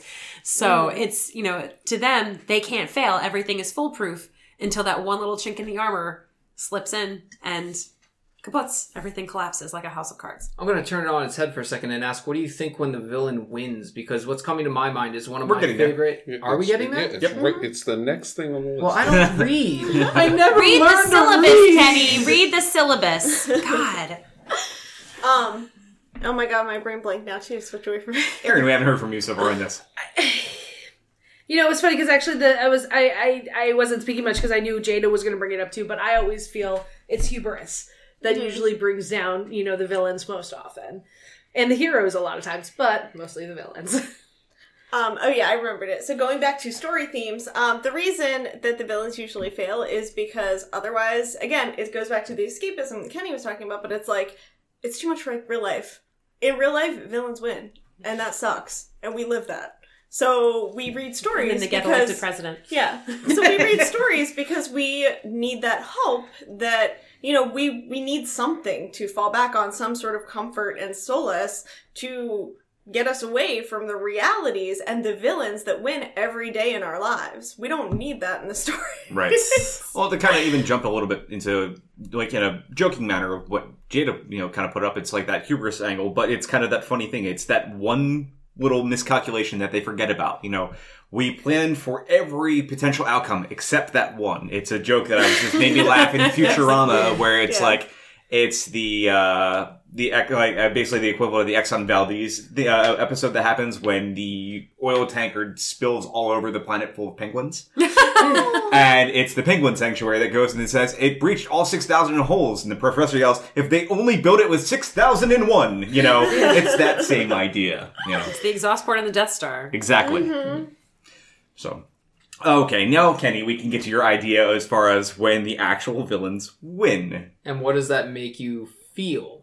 Because I look at it and go, one of my favorite movies of the 2000s and beyond was the movie The Strangers. And I know it's a horror movie, and I keep telling TJ he will like it because his thing with horror movies is why do they do stupid stuff? They don't do stupid stuff in this. They do things that you would do. i challenge you to put that movie in front of him and see if he doesn't think this is Oh, he stupid will. But in that movie, I like that movie, and the the villains get away with it, and that's part of what I like about that movie. uh, my favorite thing when the villain wins is Doctor Horrible's sing along blog. He technically wins. He get Oh, he gets point. everything But he does he? wants. and he is miserable. The thing about that that you know the those three That movie episodes me that every kills me is that last scene where he I mean you see he's in the evil league of evil, everything is fantastic, and then it goes to him and he's miserable because It's just the that one thing one he cared line, about that yeah. one the That ending moment note. beat. Oh. It's so good. Uh, the, I'll give two, two examples. One, I already mentioned Ozymandias. He won. Uh, squid monsters yeah, he's you know depending upon what version you're looking at, he he won, and theoretically, you know, he brought about world peace by winning. The other one I'll bring up is um, in an old Fantastic Four. The Fantastic Four get shunted off into the future by Doctor Doom, and they arrive in a future where Doctor Doom won. He now rules the planet. Uh, literacy is at 100%. There's no world hunger. There's no crime. There's no anything. You know, everybody's happy. And even Johnny Storm at one point goes, Why do we keep beating this guy? uh, you know, people are punished for their crimes fairly. Um, you know, the only thing that's missing is freedom to say what you want. You can't criticize Doom or his regime. Everything else goes. And they eventually had to put in that, oh no, there's this slave race underneath, and that's why Doctor Doom needs to be stopped. But like for a while there, you're looking like, yeah, I don't see a problem with this anymore. Um, I would say some of the villains that you kind of like when they win, you kind of cheer. It's because they're presented as the hero of the story too. So you look at um, you know some of these shows. Like I'm kind of obsessed with the show Peaky Blinders. I don't know if any of you guys watch it on Yeah. Netflix. Oh Killing my god, it's I'm so good. Definitely watch it. Um, but it's about a crime boss. It's about a crime family Oh, based neat. out of Birmingham, England, in like ro- right post World War One era, um, Yeah. going into like the 1920s and how they build this empire of crime. Um, and I mean, the main character is basically a murderer. He's basically a sociopath. Um, you know, but he, in his own mind, is the hero of his story because he's saving his family and he's technically the protagonist. They show the police officers that are trying to fight all this crime as the antagonists in the series, which is mm-hmm. why you cheer when he wins because you kind of want, like, you see it from his angle of I'm helping the poor people, I'm helping them give them this, I'm building into my community, I'm just doing it in a subver- in a subversive way. I'm, you know, and in this gambling house and in this crime establishment and this, that, and the other thing, you know, that's that's his way of building. Another great example of that would be The Sopranos. So again, like you're seeing, you're seeing the villain of the story presented as the hero. So you, of course you cheer for them when they when they win. Actually, that reminds me of um, another show that doesn't have very clear cut villains, but they always, every season, has like some sort of villain. And that's Shameless because the biggest villain of that series is the patriarch of the family. Like, and it's just about a big Irish family, poor Irish family in Chicago, and the dad is like a drunk and, you know, a mess. And he is constantly dragging his children down and is the thorn in their side and the problem. But then he does these things and switches, and you're like, you can sometimes, like, again, it's like one of those things, like, you should never be rooting for him, but then sometimes you do. And it's baffling. You guys are bringing up an interesting situation, and I'm curious now. What are your thoughts on where the main character, the protagonist, Yeah. is a horrible, horrible person? We just talked about that. I but I'm going. just Yeah, I know. that. But Yeah. I'm going. I'm. I'm going. If you change it a little bit, because it made me think of um Arrested Development. Oh. The the mm-hmm. characters in there that you root for, that are the protagonists, that we. I think of them as the heroes of the show. They're horrible people. They're horrible people. Har- they should be Yeah. the villains. Yeah. And that's what I'm getting at. Not so much as what Jada said. I agree with what, what Jada said. But the idea of there are some shows where the villains, we don't even see them as villains. It doesn't even come into our mind. There's actually two that are interesting villains that have won. and They were incredibly memorable. One is a series I could care less about, but the first film in that series mattered because it did something that nobody saw coming and nobody expected, and the villain very much won. And it's a horror film, but really that was a drama. Saw, Jigsaw. Oh, the yeah. first time that we deal with this, and you're left in this really heinous situation where all these people have done something horrendously wrong and was but the villain was always one step ahead and nobody knew why and it was because he was with them the entire time in the room and Again, the guys of, think of, of a corpse. Spoilers. No, okay, I'm done. Um, but it was one of those things which was just it messed with your heads in horrible ways. But that villain very much won, and it was one of those ones that was like, wow. And yes, again, horror movies like slashers like we talked about, like Freddy and Friday the Thirteenth and Halloween, and Myers comes back and Jason comes back and Freddy comes back, sure. But this was one that if that was a standalone movie and was stood on its own by itself, everybody would still be like, this drama film because of X. Wow. Uh, but there's another drama that still sticks out to me to this day where the villain very clearly wins. No hero wins in this whatsoever. There's no follow up to it. Seven. Seven yes. has the most intense finale for a drama piece I have ever seen in my life, and that ending will stay with me forever. Forever. Oh come on! What's in the box has become a thing to say. Yeah. Um, just a real quick one talking about like when when the bad guys win or when the when the villains win. He wasn't necessarily the villain of um, Silence of the Lambs, but Hannibal Lecter. You know, we kind of cheered when when he kind of gets. I don't want. I don't remember talking spoilers. You're, all that, you, but, it's, like, they're old. It's a When he gets away. 25 year old movie at this when, point. when you know It's when okay. you see him kind of like when you see him walking on the streets of that tropical island or wherever they got him off to at the end of the whole thing like it's like wow okay you ate people's faces you ate people's liver with some fava beans and a nice chianti and now we're cheering at you It proves that if you do your own thing, you can succeed.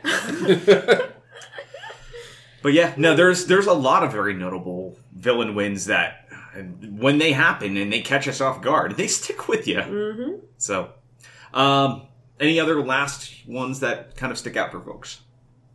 No. All right. So let's kind of get to play with this a little bit. If we were to become villains, it's our turn in the mix. So I figured the best way we can do this is looking at a couple basic questions. Uh, what kind of villain would you be? Would you be? Would you have henchmen? Would you have superpowers? Or, you know, would you have a nemesis? Uh, would you form a league of evil or join one? And what would be your master plan? And Kat apparently is very much ready. I have a villain name, and Okay. that's why. I would be the Punisher. Oh, God, no, no, no. See, and I'm already using my powers because my evil plan is to bring people agony with terrible puns, and my powers to make creep people cringe, which I just did. I'm obviously achieving my goals here. and my henchmen would be cats Cats. because I want them.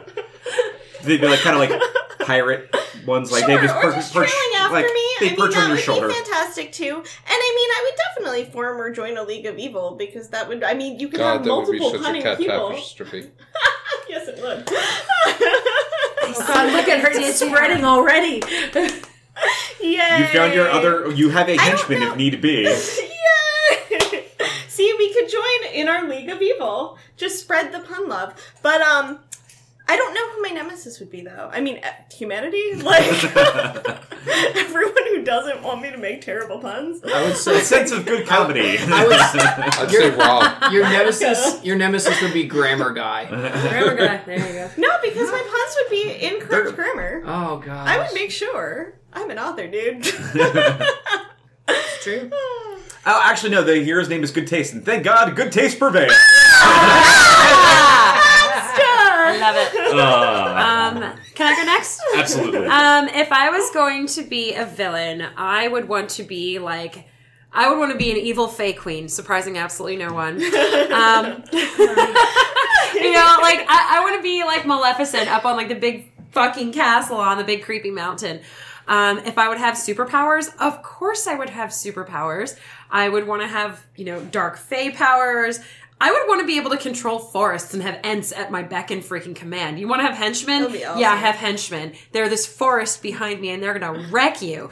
Um, and also like powers over nature, because then having like animals go forth and do your bidding. Yeah, how cool is that? And also being able to turn into a dragon. Cause yeah. Um, Pretty badass, yeah. would I have a nemesis? I'm sure I would, but I also kind of like want to be like the beautiful, awful Fey Queen that, you know, people love you, but they also fear you, but they fear you more than they love you. Um, so I probably would have a nemesis. It'd probably be some, you know, like adorable little princessy thing somewhere bopping around. So you pretty much want to be Galadriel with the ring. Yes. I very much do. You just described that to me. Your nemesis, volcano. yeah, pretty much that. Um, I don't know. I mean, people would could join me as my henchmen, and they could think that they've joined some sort of league of evil, but really they're just under my command. Um, and would I have an evil plan? Yeah, sure, eventually. But really, it's just roll shit and be gorgeous. So that's that, that would be what I want to be: Galadriel with the ring. Um, That's spot on, actually. my, my villain would be uh I would name him the existential crisis. He just wandered his his super villain power would be the crippling power of self doubt. So he would just follow people around and just like, Did you leave the iron on this morning? God, Are you monster! really, really sure you locked That's up? terrible. You know, the kids actually had off from school today. Did you forget as well? Did you Things like that. I mean, I think that would just be a Check the wonderful, burners. wonderful. I was Check like, the burner. you did hear payday got moved to next week, right? That check's gonna bounce. Oh God. Um, wow. that is an That's- evil fucking power. You are the worst. You're like bane of all people with anxiety ever. Yes. Seriously. Yeah, My evil plan would be something like a War of the Worlds, but it's talking about that there was actually the specific coding in your taxes everybody was supposed to use, and it gave you an extra thousand dollars back this year. Everybody's going to do it, and all of their tax returns are coming back, and everybody's getting audited. So that's the evil plan for the year. So, um, You heinous, heinous person. Know. and I guess my nemesis would be if I'm taking a nap or something, and I forget to do that. So, uh, Anti-anxiety. um, Nemesis. uh, hen- henchman, Twitter and Facebook. Oh my god. Pretty much you're going to be a just troll. just share Yes, things. Essentially, essentially, yeah. yes. But it's more But fun like when you get to do it insidious in, in, Yeah. in person. Insidious troll. Yeah. the worst. So Yeah. I'm actually really feeling this. I like this. Oh this is You should write a comic strip about this, like a webcomic I know, about I like this. that. Crippling Oh self doubt, man. Yeah. Oh, sorry, existential crisis. Um, so if I were to become a villain, Jada kind of stole mine too. But I would want to be, and, and this might be because TJ and I are, are re um, reading the Dresden Files. Nice. I want to be Mab. Oh. I want to be Mab from the Dresden Files. I want to have a winter Knight. I want to have a court. I want to be the queen of air and darkness. I, I think we can form an evil league. yes, here. I was going to say Jada. I think we have an evil, evil league. Yes, yes, we're secretly competing with each other, but we're really friends. You can be frenemies together. Oh my god, Yes. yes. friends. like the way girls are friends. Ooh, yes, ooh. we're friends. No, you can be the Winter Lady, and I can be the Winter Queen, and then we can just wreak havoc on. no, no, no. I need title too. Oh crap! this is how it starts. I have the ring. I mean, there's that that. is true. Um, but yeah, I think I would totally have hen- henchmen, and they would totally be Unseelie. And um, yeah, I want to have a, a big um, what, Malk cat that does my bidding and I'm totally down with this plan. Oh yeah, oh yeah. Um, and if I were to have an evil plan, I pretty much I think I would kind of just kind of stick along the same lines as Jada, is be gorgeous and wreak havoc, and I'll come up with something evil sometime. Fear me. That's all. Yeah. Kenny or me or me. TJ. Fear me, love me, and I will be your slave. Yes. Everything I do is for the good of my people. So, of course, I do have an evil plan. I am the evil genius, and I have henchmen to help me carry out my plan. But one of my superpowers is that I can kind of manipulate and control so people don't know exactly what they're doing when they're doing things for me. So I have hundreds of thousands of people throughout the world doing mindless little things, turning on a dishwasher here, turning on a light switch there, little things that all add up to engulfing my master plan to take over the world and make myself king without anybody knowing. And uh, one of the best things about my plan is that I have the ability, my superpower, to make you forget what my plan is the moment you hear it. So no one has any idea. So my evil plan actually is I was like waiting for the punchline, waiting for the punchline, waiting for the punchline. Oh. yeah, yeah. so, so basically, you want to be the storyteller of your entire universe. That's damn straight. oh, I already am. People just don't know. Or did we forget? I told you all. Wow, I took this apparently way more seriously. Do it up. than you. Um. So, yeah. Um. I would be. Everybody in the world's an idiot and a moron, and I should run things, and I can convince people that they can that I should, I'm better at, at running things.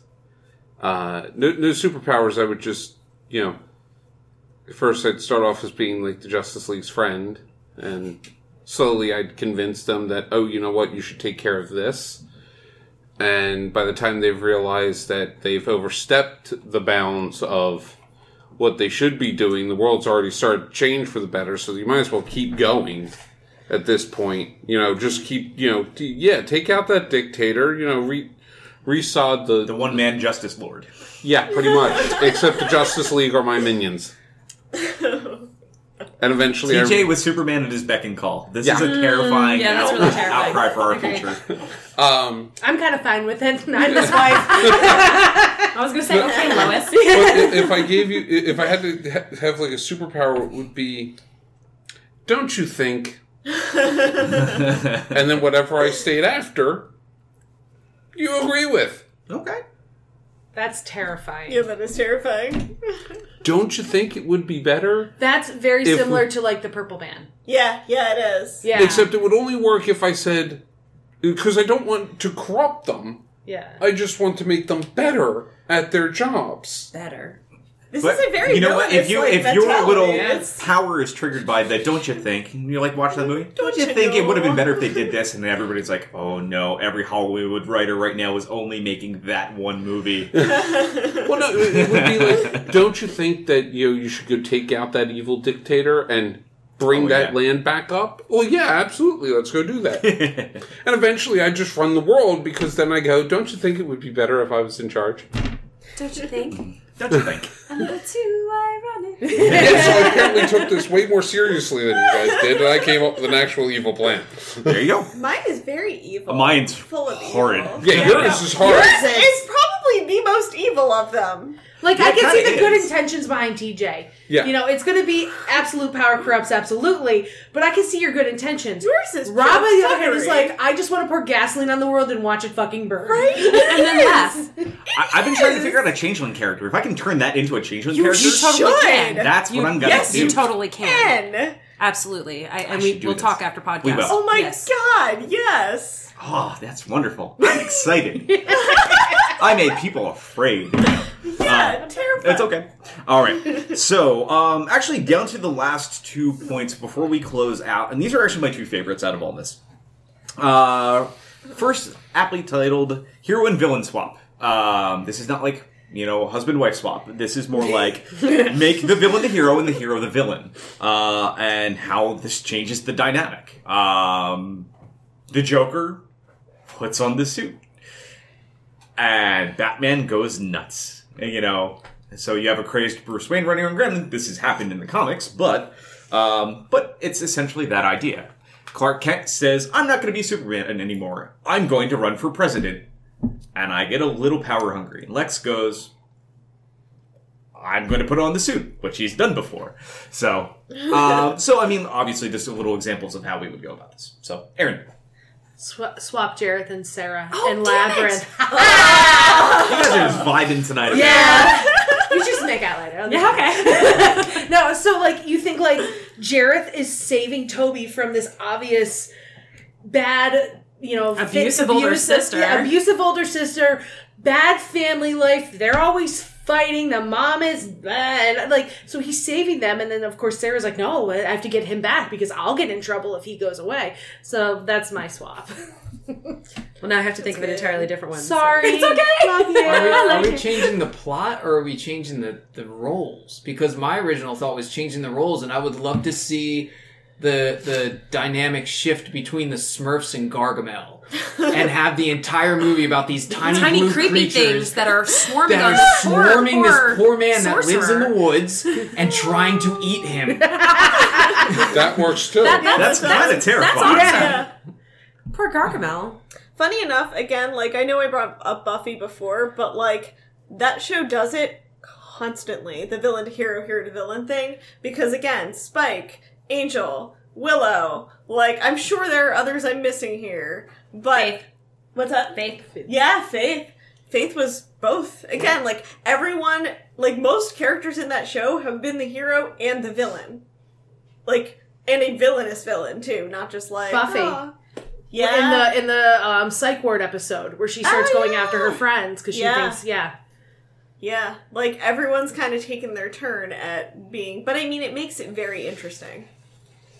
I like the idea of shows that have actually done it, and I think a couple people here might be able to tell me what TV show I'm talking about when I just go, Angels, they're a bunch of dicks. Supernatural. Yes. Yeah. I haven't watched enough of that show. Oh, it's- I really. I started to and just eventually I got like six episodes in. It's like, oh, holy crap! There's like 14 seasons of this Yeah, no. somehow. Oh, wait, you only have to watch watch the the first first five. Just the first, first five. five, and you're good. And you stop. I'm still five and you're watching. They're good. You don't They're have still. to. They had one bad season, but then they they picked it back up again.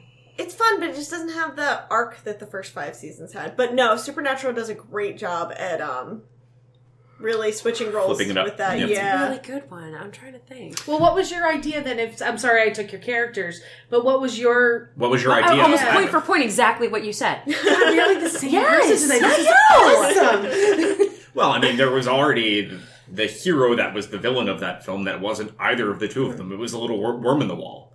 Yes. Like, oh, Don't if go you just that went that way. way, you'd go right to the end. It's just Never like, go that way. and then it, if it had little hands, it would have just been like rubbing them maniacally. um, There's plenty. I mean, you could do it with virtually anything. And Yeah. especially even in the world of cartoons, take any cartoon and switch the dynamic. Or if you want to go uh, stuff that wouldn't really change, take James Bond. Oh, James yeah. Bond goes Yeah. evil and Goldfinger goes good. It's basically, Basically the the same, same movie. thing. you just swap their Same thing. names. yeah. Yeah, yeah. Just who's Hey, supposed I to got a the great giant laser one. beam? Jessica Fletcher. Murder She Wrote. Murder She Wrote. She kills She's all the people actually- and writes all the No, stories. no, she's actually been the murderer for every episode, and she just frames these poor people. Oh my god, Great. that would be And everyone brilliant. believes her because she's a mur- she's a murder Goodness, writer. yeah. So obviously she knows what she's talking about. And That's amazing. That next book's not gonna come out without me. Uh, if we're gonna go TV series, Nice then um, That's amazing. then why not say um, Neil Caffrey from White Collar? yes. Can't speak to that because I don't know White Collar. Oh my god! Oh, You God. watch that show. It's Good. so great, great TV show. But uh, Neil Caffrey from White Collar would be uh, he, he'd be a fantastic villain. In fact, he sort of starts out as the villain of the series, but you you love him. He, again, he's It helps that he is gorgeous. Gorgeous. yeah, I'm And straight, they- and he's like one of the sexiest men alive. right, right, Totally. yeah. Um, but yeah, him as a villain, where he you know he, he doesn't end up using all of his powers for for good instead of evil and he ends up going sort of down the dark path of this that and the other thing and you know all of the dark ways that you have to do to get those you know get those cons get that that priceless piece of artwork and all the people that get hurt along the way The thing that TJ brought up with the murder she wrote, just it just popped in my head. They kind of did that. Dexter. He's killing everyone and then solving the crimes and pointing them towards someone else. I, I'll be honest, I never watched Dexter, so i haven't watched that either It was. I could get a couple episodes in, but again, I get really weird with like anything. Yeah, I got a couple episodes into it and I, it just didn't Yeah. say Or, catch me um, like I wanted it country to. stuff. Yeah. um, what was the one with James Gardner? They make fun of it on Preston and Steve all the time. Oh, Rockford Files. the Rockford Files. Every every time you get invited over to their house, somebody. no, do- that's Hart to Hart. oh, that's Hart to Hart. That's what I'm thinking of. Hart to Hart. Because You- Mrs. you- Hart, she's gorgeous. Yeah. Um, you get invited o- over to the Harts for dinner, and somebody dies. And really, it's the, the Harts are bored, and they're just killing people left Well, and the same right. thing. and You never person. invite Jessica Fletcher somebody in some place because someone's going to die wherever she goes. Yeah, pretty much. Yeah. It's like, oh no, Hercule Poirot's here. Crap. I need to leave. I think if I would do a flip, I think it would be interesting to watch Indiana Jones be the bad guy.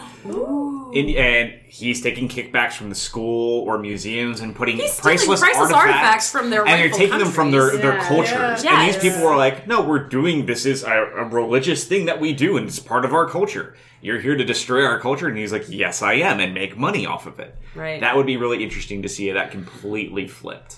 Everybody's the villain from a certain point of view. Oh yeah, I mean, It would also be interesting to see Doctor Who as the villain if he was somehow paying. I mean, he's lived forever. You put one dollar in a normal investment bank, and he's going to have billions and billions to play with in inter or interspatial currency.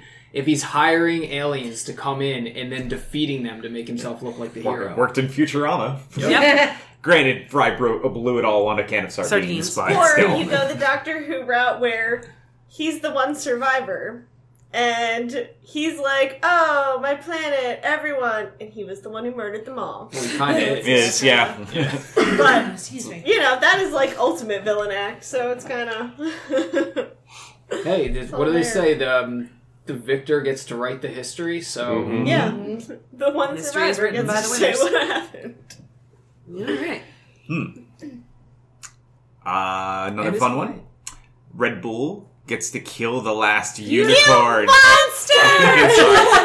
Just because I had to state it. I was going to say there's a distinctive lack of last unicorning in this I know, I realized that too. I'm like, we're close, dangerously close to the end, and it hasn't come up yet.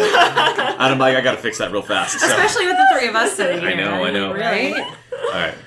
Uh, any last The Care ones? Bears. The Care Bears. Oh God. Care Bears would be would be Again, you talk fantastic about like little swarming animals that are just going to come and wreck your shit. Yeah. Well, I mean, like, the Care Bears would be like communism. But they would be very happy. Communism is just a red herring. Mr. Green was actually Mr. But they all live in their little like happy land, work together, and they work hard and all together and equality and blah. But then again, like if you just want to flip that a little bit, they could be See- posed. See, but I'm not as scared as the Care Bears of the Care Bears the, as I am as the Smurfs Because the Smurfs, there just seems to be an endless number of them because you just keep seeing like they I don't know crowd how. shots. There's only one woman. yeah, Oh, we know like how. sprout from pods or something. Like I think they do. Yeah. Like, yeah, but mushrooms the really Care. Bears, there was a limited number, and I'm pretty sure I can punt them farther. Not if they Care Bear stare your ass. Yeah. If Well, they Care Bear stare you. They are going to Or care or care cousins you. call. Care cousins Yeah. call Yeah. because they had they had like Deaf and blind. So right, see, they but they also had Thankfully, I like have lions and and tigers. earmuffs. they had like the Jungle Crew from the Care Bear We're cousins. talking about the Care Bear I'm sorry, cousins. the we Care just Bear cousins Care could probably wreck your shit. I'm just saying. Uh, I'm not saying brainwashing propaganda from the communist Care Bears. Brought to you by, by Hasbro. My Little Ponies. Ooh, My Little Ponies could be some distinctive villains as well too. Now we've just run into. Let's see if we can screw with our childhood heroes. Pretty much. accurate. And the main evil person of them all, Teddy Ruxpin. Oh my Oh, Teddy Ruxpin already a villain. Bill is not here, so we can. Teddy My Ruxpin buddy. was terrifying. Yeah, I was gonna say my buddy's a little bit creepier. They did that though, the Chucky movies. And the first Chucky movie was actually one of the very first horror movies I ever saw, and that was really terrifying. Again, why I don't do clowns or like little talking doll things. Mm. Nope, nope, There's and one all I the saw, nope. and I, even as a kid, I said, "Wow, can't can't you just pick it up by the hair and walk away with it?" no, he stabs you. Yes, and I'm pretty sure my hand is longer than his arms. If I just hold him here, I can like hit him into a wall and then chuck him into the fireplace. I don't know why I'm holding him here where he can choke me. on, on that subject, Rob and I watched a movie once um, about killer ants. And they would destroy the town and kill everyone. And we're going, couldn't you just get a hose? As I, it was like the question was like, oh my god, what are we gonna do? I don't know, step on them. No, We're not that's talking like big ants. We're talking like regular. No, no, regular little size itty ants. Like, It's based on real ants that will eat. They will Yeah. eat flesh and kill. But it was the idea that hundreds of them were swarming this town. That's like the Hundreds. Gingerdead Man with Gary Thousands. Busey. Ginger Dead Man. yes, It's a there's four of gingerbread. them. yeah. I'm pretty sure I could eat it. Oh, you know what? You know what we haven't done yet? Okay, and me just laughing totally reminded me of this. Before we close out, we definitely all need to give our best maniacal villain laugh. We will when we say goodbye Oh, and that's a everybody good says idea. goodbye. We'll, we'll- Yes. we'll, we'll go and do that. So, all right. Uh, so let's uh, before we get to our MFK, let's do uh, the final piece, which is villains on tour. If uh, if you could move a villain from one universe into another, who would you move and to what universe? Um, Question. yes. Are they allowed to team up with other villains already in that universe? No, it's like an exchange program. So Okay. if like you take Voldemort, you can't have Voldemort and Vader join forces. Voldemort goes over to Star Wars and yeah. Uh, Wait, I have a- you just Okay. took one of mine, but yeah. Now, I have Uh, a question yes. about: Do they take their resources with them? If they have their powers, yes. No, and if they uh, needed those to fuel their abilities, I'm not talking about powers. I'm talking uh, weapons, business, weapons, Like, like if I business took and money is no. They If you gotta took work. Lex, Lex Luthor, you wouldn't necessarily get Yeah. Lex Luthor's bank accounts Yeah, in like that's a what I'm Marvel looking at. universe. Yeah. no, I, Okay. that I think doesn't. you should. Well, no. Uh, if you If have he could then build an empire in that, then okay, maybe. if you have an iconic weapon that is part of your villain, yes. But if the iconic is well, uh, icon is wealth, well, if they're smart enough to earn that kind of wealth, I'm sure they can find a way to do it in a different currency. Okay. Because why are U.S. dollars going to matter in galactic credits? You know. Good point. So, okay. Um, I would want Yzma to do a traveling like tutelage service for villains, and she would just hop from universe to universe and explain and like bitch about stupid henchmen. So it's kind of like a Tony explain- Robbins circuit. yeah, yeah. I think you need to remind people where Yzma. Yzma where it's from because Um, not everybody Emperor's knows. New Groove. Oh gosh, so Pull the lever. No, that people. See, and that's my maniacal. Yes. The. Okay, so you're she's just Hopping from yeah. well. Let's take one universe. Which universe would she go into? I don't have. She's just hopping. Everywhere. She's going to every universe. Okay. She's offering her services. Okay. Uh, I want to swap the heroes. Can't Same you guys can. want the villains? Just swap the villain. Oh, whatever, fine. I don't, know, I don't know who the villain is in this one though. Okay. Well, you can just move it into the universe. You don't have to. Okay, then we're gonna Change. take we're gonna take the um the evil Flash. Who's the evil Flash? Reverse flash. Flash. Reverse Flash. We're gonna take Reverse Flash and put him into the world of Speedy Gonzalez.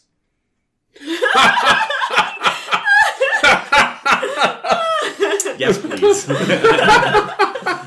Ironically, those are both owned by the same company. so it could happen. we got Scooby, another crossover. new uh, Scooby Doo and Batman. Why can't we get that? Yes, Looney Tunes meets the DC universe. And on the side note on that, I would like uh, Underdog to fight the kaiju. Oh man, That was my other one. that'd be a good fight. Mhm. I I would pay to see that. Okay, I think he'd still end up getting eaten, but yeah. that's kind of wonderful. Both of Yeah, those, yeah, I'm, I kind of really want both of those now. I like Okay. it. Um, who's next? I'll go. Okay, Um, I want Q from Star Trek: The Next Generation to go into the world of Firefly Ooh. nice. and land on fire on on Serenity. Oh my god. That'd be Yeah, that's that'd be See what great. hell that that reeks. Um, for me, I would take Mojo Jojo from Powerpuff Girls and put that into the new Planet of the Apes film. Yes! oh my god. Because as they're learning to speak, he's just like, "What is wrong with you?" I bet you have a DVD player flashing 12, 12, 12, 12. It's the best menu screen for ever. And it was just he randomly would just wander past the screen on the title screen for the DVD, yelling with you why you haven't chosen a selection. It was Why is this taking so long? It's not hard. Push a button. My god, the Powerpuff Girls. I love them so much. But that would be so amazing because it's like the war with the humans is happening. Meanwhile, the apes are having their little like political structure war, and then Mojo goes in the mix, and just everything goes tits up. Um, So- If I had to swap two villains, I would kind of want to see what happens if you would swap Magneto and Voldemort. Ooh, interesting. Because you're taking somebody who has magical powers and putting him into the world of mutants, where he could technically be considered a mutant, being that he's magical, but he might not even see himself that way. So he might see, you know, like, let's push down all the mutants and then still have me on top of everything. Or he might see them as other magical creatures and want to raise them all up and control all of them. Um, and you sort of have a similar effect with Magneto going into the world of Harry Potter and how that would play out. Because again, he thinks he's battling, you know, he's battling all the regular humans for the good of the mutants. Um, and whereas Voldemort was all about, you know, creating the greater good and, you know, squashing all the humans, uh, all the muggles, I should say, and creating a better society for wizards. So they sort of have similar game plans, but it'd be interesting to me to see how they would go about doing it. Yeah. That would be really interesting. Sorry, mine's a lot more serious. No, no, actually, that was no, actually it's really complex. it, that, like does, that works really well. Any others? Um, so the reason I asked about resources is because my first idea was I'd bring Doctor Doom to the DC universe and have him face off against Wonder Woman. Hmm. I mean, with Doctor Doom, I can understand if you were like, does he bring like Doombots and such? No, I meant Latveria, Well, that's the good. country that he rules. But it's also it's it's its own unique place. So, hmm, I don't know. Um, because if he brought that over, then it's basically But that's his fortress. Like, I, I can see him bring his fortress with him. no, no. I'm talking about the whole country because the, the the idea would be it's an ambassador versus an ambassador. It's two countries It, facing. it off would be against interesting to see the Amazonians and Latverians go toe to toe. That could be pretty cool. Um, be a fun crossover. but given that he can't bring Latveria, my um the second the other thing I would do the the other villain swap I would do is bring uh the rogues from the Flash, Captain Cold, Mirror Master, Heatwave. Heatwave, and I'd set them up against the Avengers and watch them like utterly destroy them. Actually, another fun one too, if you want to go comic book wise too.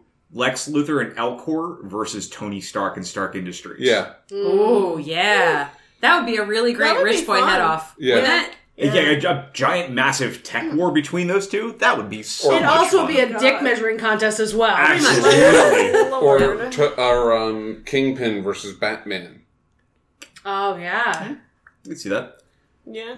Granted, Kingpin just probably goes down, but Yeah, Crime Um, Boss versus Who would you want to put in the Buffy vamp in the Buffy verse? Like, what villain would you want to see in the Buffy verse? Oh God. That's a good question. Like, would you want to see a superhero villain, or would you want to see somebody like, you know, would you want to see like a Joker? I could see or a Lex Luthor? superhero villain in the Yeah. Buffyverse because they like you know they're so pop culture savvy. I feel like that would just be like an icing on the cake type of thing. What if you But keep it within one. the same Whedonverse and do Jubal Early? Ooh, Jubal early, yes. Mhm. Jubal, can I call Is you it Jubal? Jubal? Yeah, that's right, Jubal. Why I, I always call Are you with the Alliance? Well, I've already- never thought of myself as a lion, but I do have a mighty roar. um, or even if you're going to go like That monsters into the. Buffyverse, like Reaver's going into the Buffyverse too, because she would wreck their shit. Yeah. She would. She would go all. She and River Tam would be like twinsies on that. Like they. Oh my god, yeah. that'd be awesome. Another fun one too that I just thought of as well.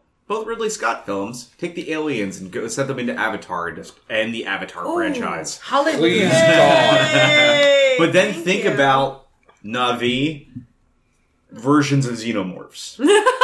that would be kind of amusing, I think. They're kitty xenomorphs. They would be giant. kitty, Giant blue kitty xenomorphs. Predator. In the Buffyverse. Predator. Oh god, that'd be awesome. Yes. Mm.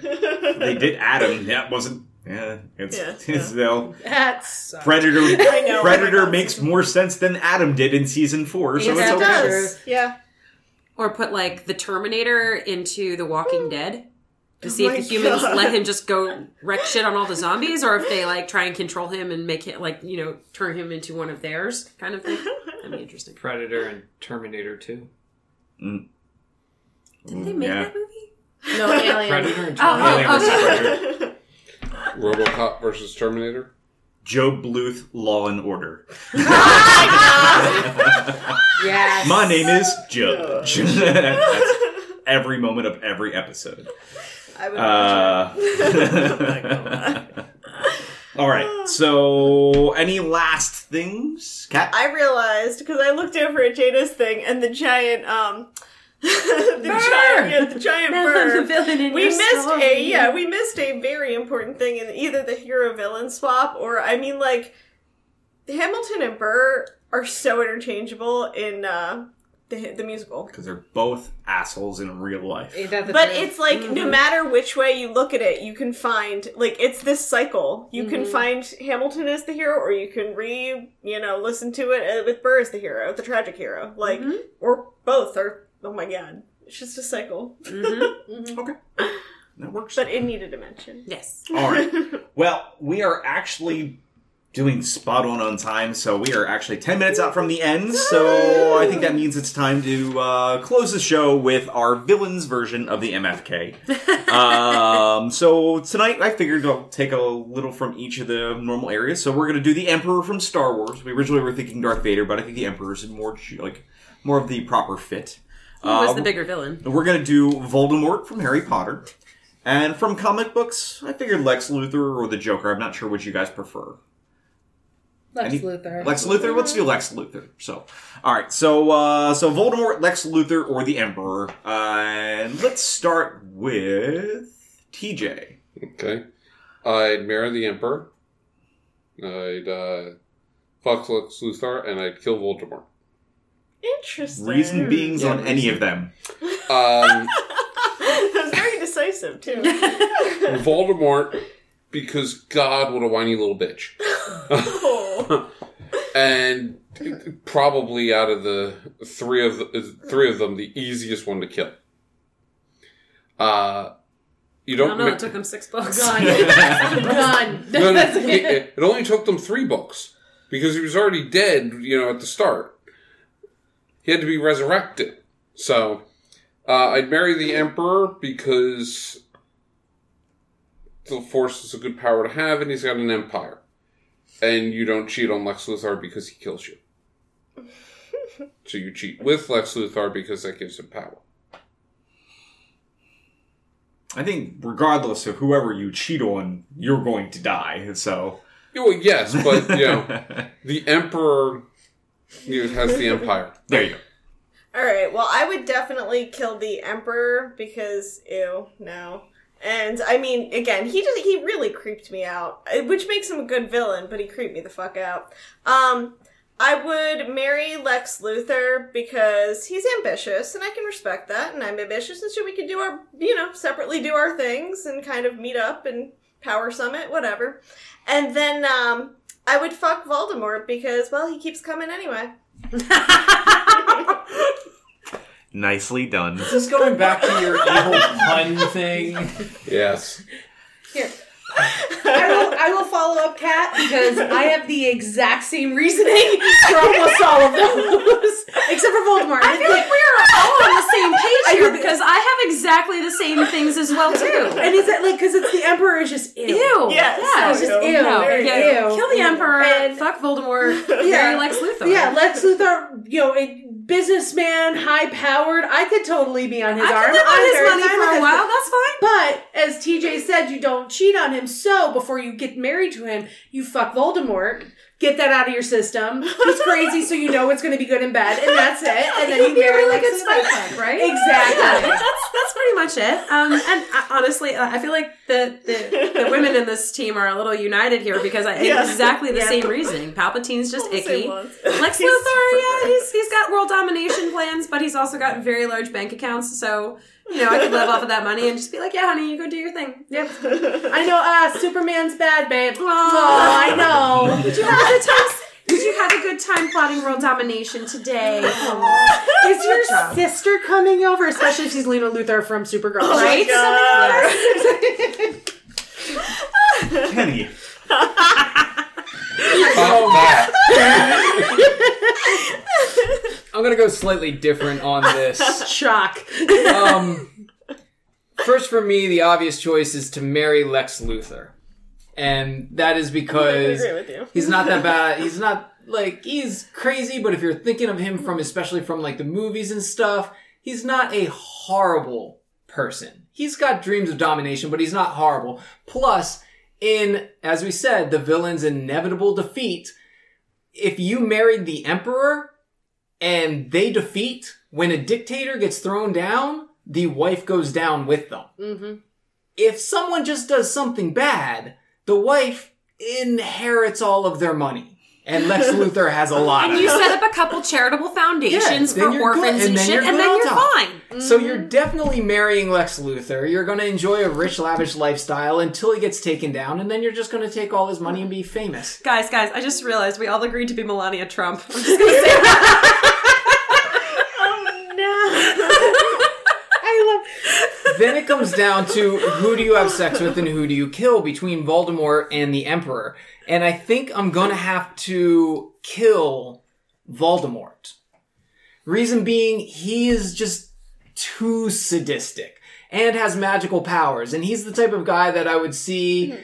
hiss at you, do Petrois Stonum, whatever it is, make you just not be able to move, then laugh as he takes his wand and sticks it down the urethra of my penis. And like, I'm not down with that. He would be creepy. He would do these horrible things. He would twirl me around on the end of it, and like, it's it's no. It's, I, I, Especially if he had the Elder Wand. plus we've seen doesn't, doesn't he That's have not like, it. Even no Expelliarmus at that point, like you're just done. doesn't he have like spiky teeth or something too? no, he just doesn't have a nose. He doesn't have a nose. That's all it is. He's just like Yeah. snake face. all right, I'm I'm still. I don't trust him to give me head no matter what. I mean, If you don't have a nose, from a you're not female gonna be perspective, that might not be a bad thing. Then it But, comes I mean, down to the emperor. So we're gonna now have sex with the emperor, which could be fun in its own right. He's got that electrical power, so your vibrators are never gonna run out of batteries. You just touch them and charge them. Yeah, that's not a thing. No, no, no, no, no! Not zapping me, zapping the vibrator to keep it going.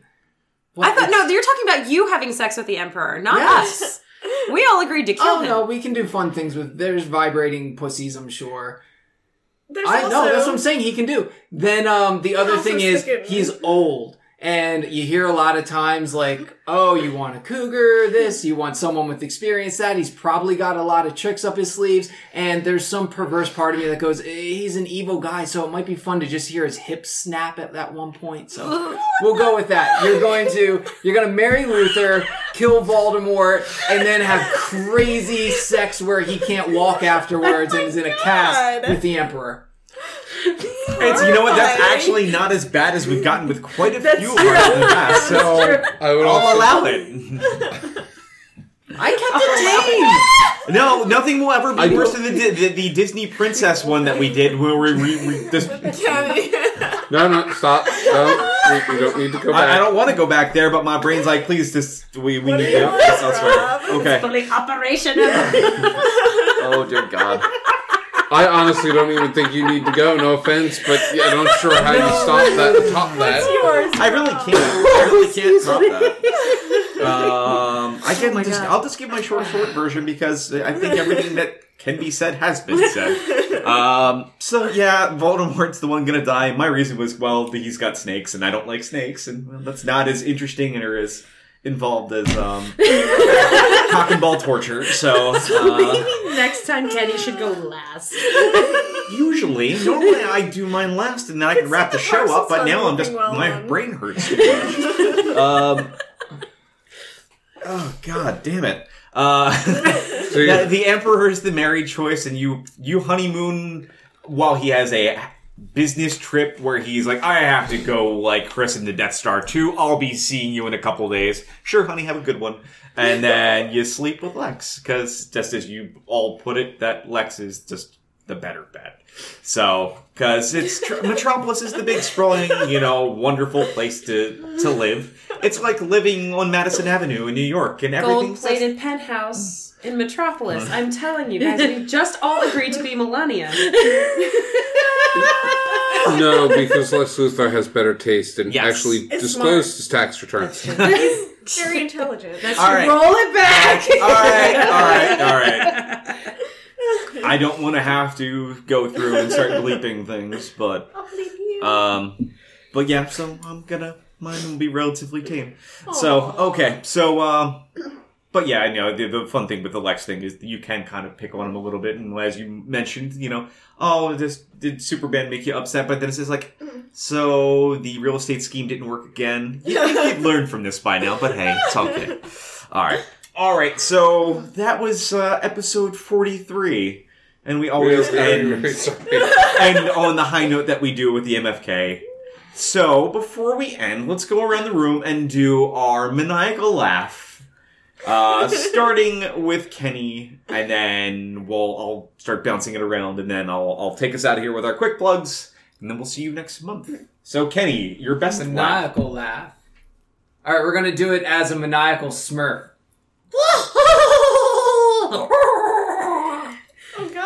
God. I'm afraid. That's It's terrible. okay. Give me nightmares. and I'm leaving. And if you're going to do this really loud, please back far up Jada, back it farther. Jada, actually go, climb out the window, open the window, climb out. and project up and not at the mic. Jada, go ahead.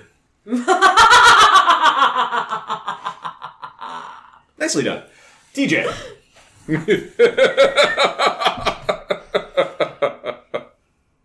Erin? Excuse me. Kat? All right, I'm gonna do the Ease My Kitty because it's just how it goes. Wait, oh no, I know I'm blanking on it. The Ease My Kitty. Stop doing it. I can do it, and then you have to come up with a new Okay. one. oh no, but it's Ease So, My Kitty. yeah. There you go, there it is. That was really witchy. I like it. Yeah. And I just did mine, and that hurt my throat, so. Oh, so oh good. Uh, all right so cheap plugs real quick. Uh, obviously this was episode 43 our villains episode. Our next episode coming up uh, i think i know where we're gonna go and i think i'll say it now is we're gonna do not just musicals but music but musicals will be the prime focus of the next episode it may be a smaller cast No uh, girls. because I uh, I will need a much much help, and actually may ask to not even host the next episode, but I will be a part of it to help kind of pull things together. Uh, but my knowledge of musicals is not on point, but I know people have been wanting to do this for a while. Uh, but you can always make sure you can head over to Game Chop Records and our good friend DJCutman.com to check out the music that you hear in the beginning of this podcast. You can always find more about us through the Next Level Radio Online.com website. There's tons of other great podcasts for you to check out, like the Showcast Spotlight, DC Primetime, which is our weekly comic book show that I do uh, that covers Supergirl, Flash, Arrow, Legends of Tomorrow, Nail Black Lightning, and soon Titans. So, uh, looking forward to that kicking off soon. And uh, the shows just came off of break, but there's tons of other podcasts you check out. And with that, we'll say goodbye and see you next month. Bye. Goodbye. I was trying to harmonize. Bye.